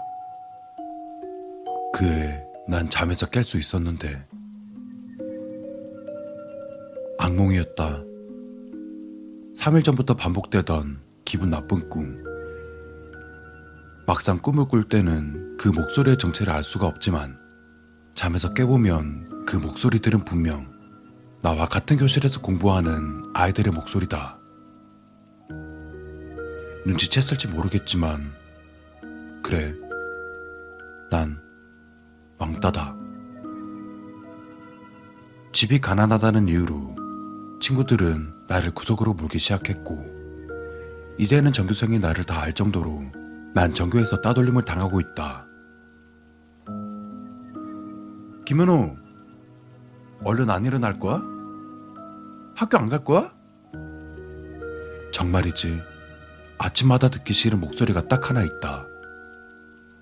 바로 엄마의 짜증 섞인 목소리. 내가 학교에서 따돌림을 당하는 것을 엄마는 알고 계실까? 아마 모를 것이다.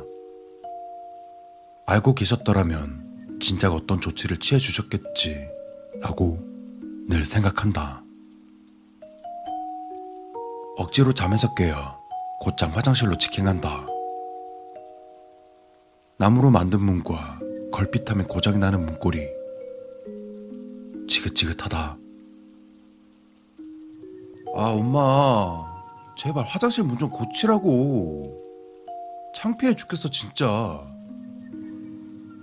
지금에서야 돌이켜 생각해보면 우리 집 화장실 문이 고장난 것 뿐인데 그것이 왜 창피했던 것일까? 그것을 창피하게 여긴 내가 창피할 따름이다. 어머, 제가 말하는 싸가지 좀 봐. 친구 하나 데리고 오지도 않으면서 창피하게 뭐가 창피해? 아침마다 벌어지는 엄마와 나의 싸움이다. 주름 가득한 눈으로 인상을 쓰며 버럭버럭 소리를 질러대는 우리 엄마. 구겨진 엄마의 이마는 거의 세 겹을 이루며 금방이라도 튀어나올 듯한 눈빛으로 나를 보며 소리를 지른다. 데려오면, 친구 데려오면, 좁아 터진 집구 석에 데려와서 뭐 구경할 게 있다고. 화장실 문이나 고치고 그런 소리에. 그리고는 화장실 문을 부서져라 쾅 닫고는 변기에 앉아 잠시 생각을 한다. 하지만 엄마의 잔소리는 그칠 줄 모르고 떠들어댄다. 저놈 저거? 으지 애미한테 한다는 소리 좀 봐. 아유, 속 터져. 당신들은 이해를 하지 못할 것이다. 나의 심장을. 집에서 1차 전쟁을 치르고 학교에 가면 제2차 대전을 치러야 한다. 엄마와의 기나긴 말싸움이 끝나고 정말 가고 싶지 않은 표정을 지으며 학교에 도착하면 3층에서 4층으로 올라가는 복도 계단에서 나를 괴롭히는 아이들이 무리지어 있다. 그리고 각자 하나씩 담배를 손에 쥐고 말이다. 야, 김현우. 오늘은 뭐로 감았냐? 간장이냐? 한 명이 말을 꺼내면 나머지 아이들은 따라서 웃기 바쁘다. 나는 그들을 무시한 채 그들을 지나친다. 어쭈?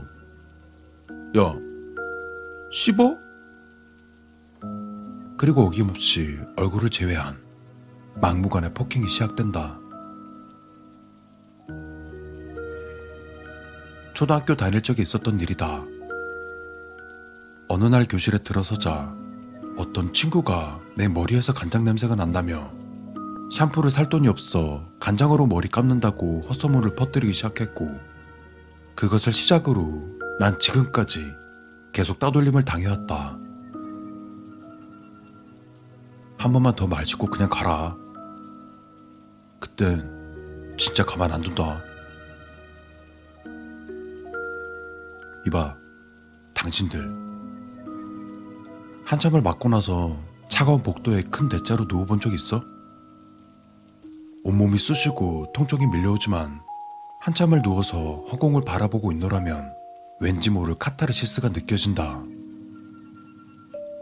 내가 변태가 아닐까 생각도 해봤지만 이를 악물게 만드는 그 고통을 눈 감고 느끼다 보면 마치 쾌락 비슷하게 오묘한 느낌을 가져다 준다. 물론 당신들은 나와 같은 경험을 못 해봤을 것이므로 아마도 나를 이해하기 힘들 것이다. 그리고는 얼마나 누워있었을까. 주변으로 아이들이 지나다니면서 나를 이상하게 바라보는 시선도 느꼈고 내게 호통을 치시는 선생님의 목소리도 들렸다. 게다가 지금 치는 종소리는 1교시를 알리는 종소리다. 나는 무슨 일이라도 있었냐는 듯 몸을 털고 일어나 곧장 교실로 향했다. 그런데 김현우? 수업 종친 지가 언젠데 이제 들어와? 복도 나가서 무릎 꿇고 서 있어. 무릎 꿇고 서 있어라? 참 이상하지 않은가? 무릎을 꿇고 어떻게 서 있을 수가 있나? 나는 그 선생님의 말에 푸 웃음이 터졌다.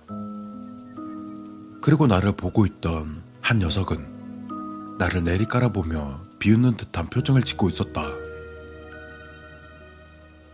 선생님, 저 새끼 혼자 쳐웃고 있는데요? 그리고는 야비하게 선생님께 그 사실을 알리고 있었다. 하지만 선생은 냉정했다. 원래 그런 애니까 신경 끄도록. 너도 나가서 볼 쏘고 싶니? 그래. 난 원래 그런 사람이니까. 난 태어난 자체부터가 따돌림을 당하기 위해 태어났을 것이다. 그렇지 않다면 어째서 내가 이러고 있겠는가? 나와 저들이 다를 게 뭐 있다고. 난 태생이 그런 것이리라. 너 다음에 또 늦으면 그땐 진짜 담임 선생한테 말할 거야. 알겠어? 네.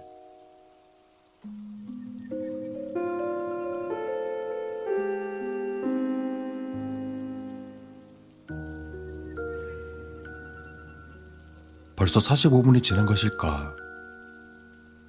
선생은 수업을 마치고 내게 말을 걸고 있었으며 교실의 아이들은 무슨 구경이라도 난 듯 창문으로 나를 보며 비웃고 있었다. 그리고는 선생을 따라하며 나를 놀리기 시작했다. 너 다음부터 또 간장으로 머리 감고 오면 그땐 진짜 담임한테 꼰지를 거야. 알겠어? 시발 개새끼들. 처음에 그들이 놀리는 것이 마냥 기분 나쁘고 싫었지만 이제는 어느 정도 적응이 돼서인지 그들의 놀림이 딱히 기분 나쁘게 들리지도 않고 자존심이 상하는 일은 없어지게 되었다. 하지만 딱 한 가지 제일 화가 나는 건 누구보다 내 처지를 제일 잘하는 나의 절친 녀석들이다. 평생을 같이 하자고 약속했던 친구들은 어느새 그들의 말에 휘말려 그들마저 나를 배신했다는 사실이다. 더 이상 선생들도 아무 말을 않고 나를 괴롭히는 것에 재미가 붙은 모양이다. 그럼 이쯤에서 당신들에게 질문 하나 해보도록 하죠.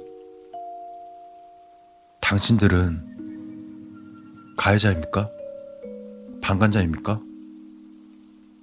그것도 아니라면 힘없이 맞을 수밖에 없는 피해자입니까? 아마 지금 여러분들은 저런 인간들이 나쁘다고 생각하시겠죠. 천하에 죽일 놈이라 생각하겠죠. 하지만 결국 당신들도 그런 강경을 받으면서도 때론 즐기고 때론 대리만족을 느끼며 반간했던 적은 없었나요? 결국 저들과 당신들 사이의 차이점을 이야기하자면 때렸는가 아니면 지켜보고만 있었는가 고작 이것뿐이지 않겠습니까? 자, 그럼 여기서 질문 하나 더 해보도록 하겠습니다. 여러분, 진짜 나쁜 놈은 누굴까요?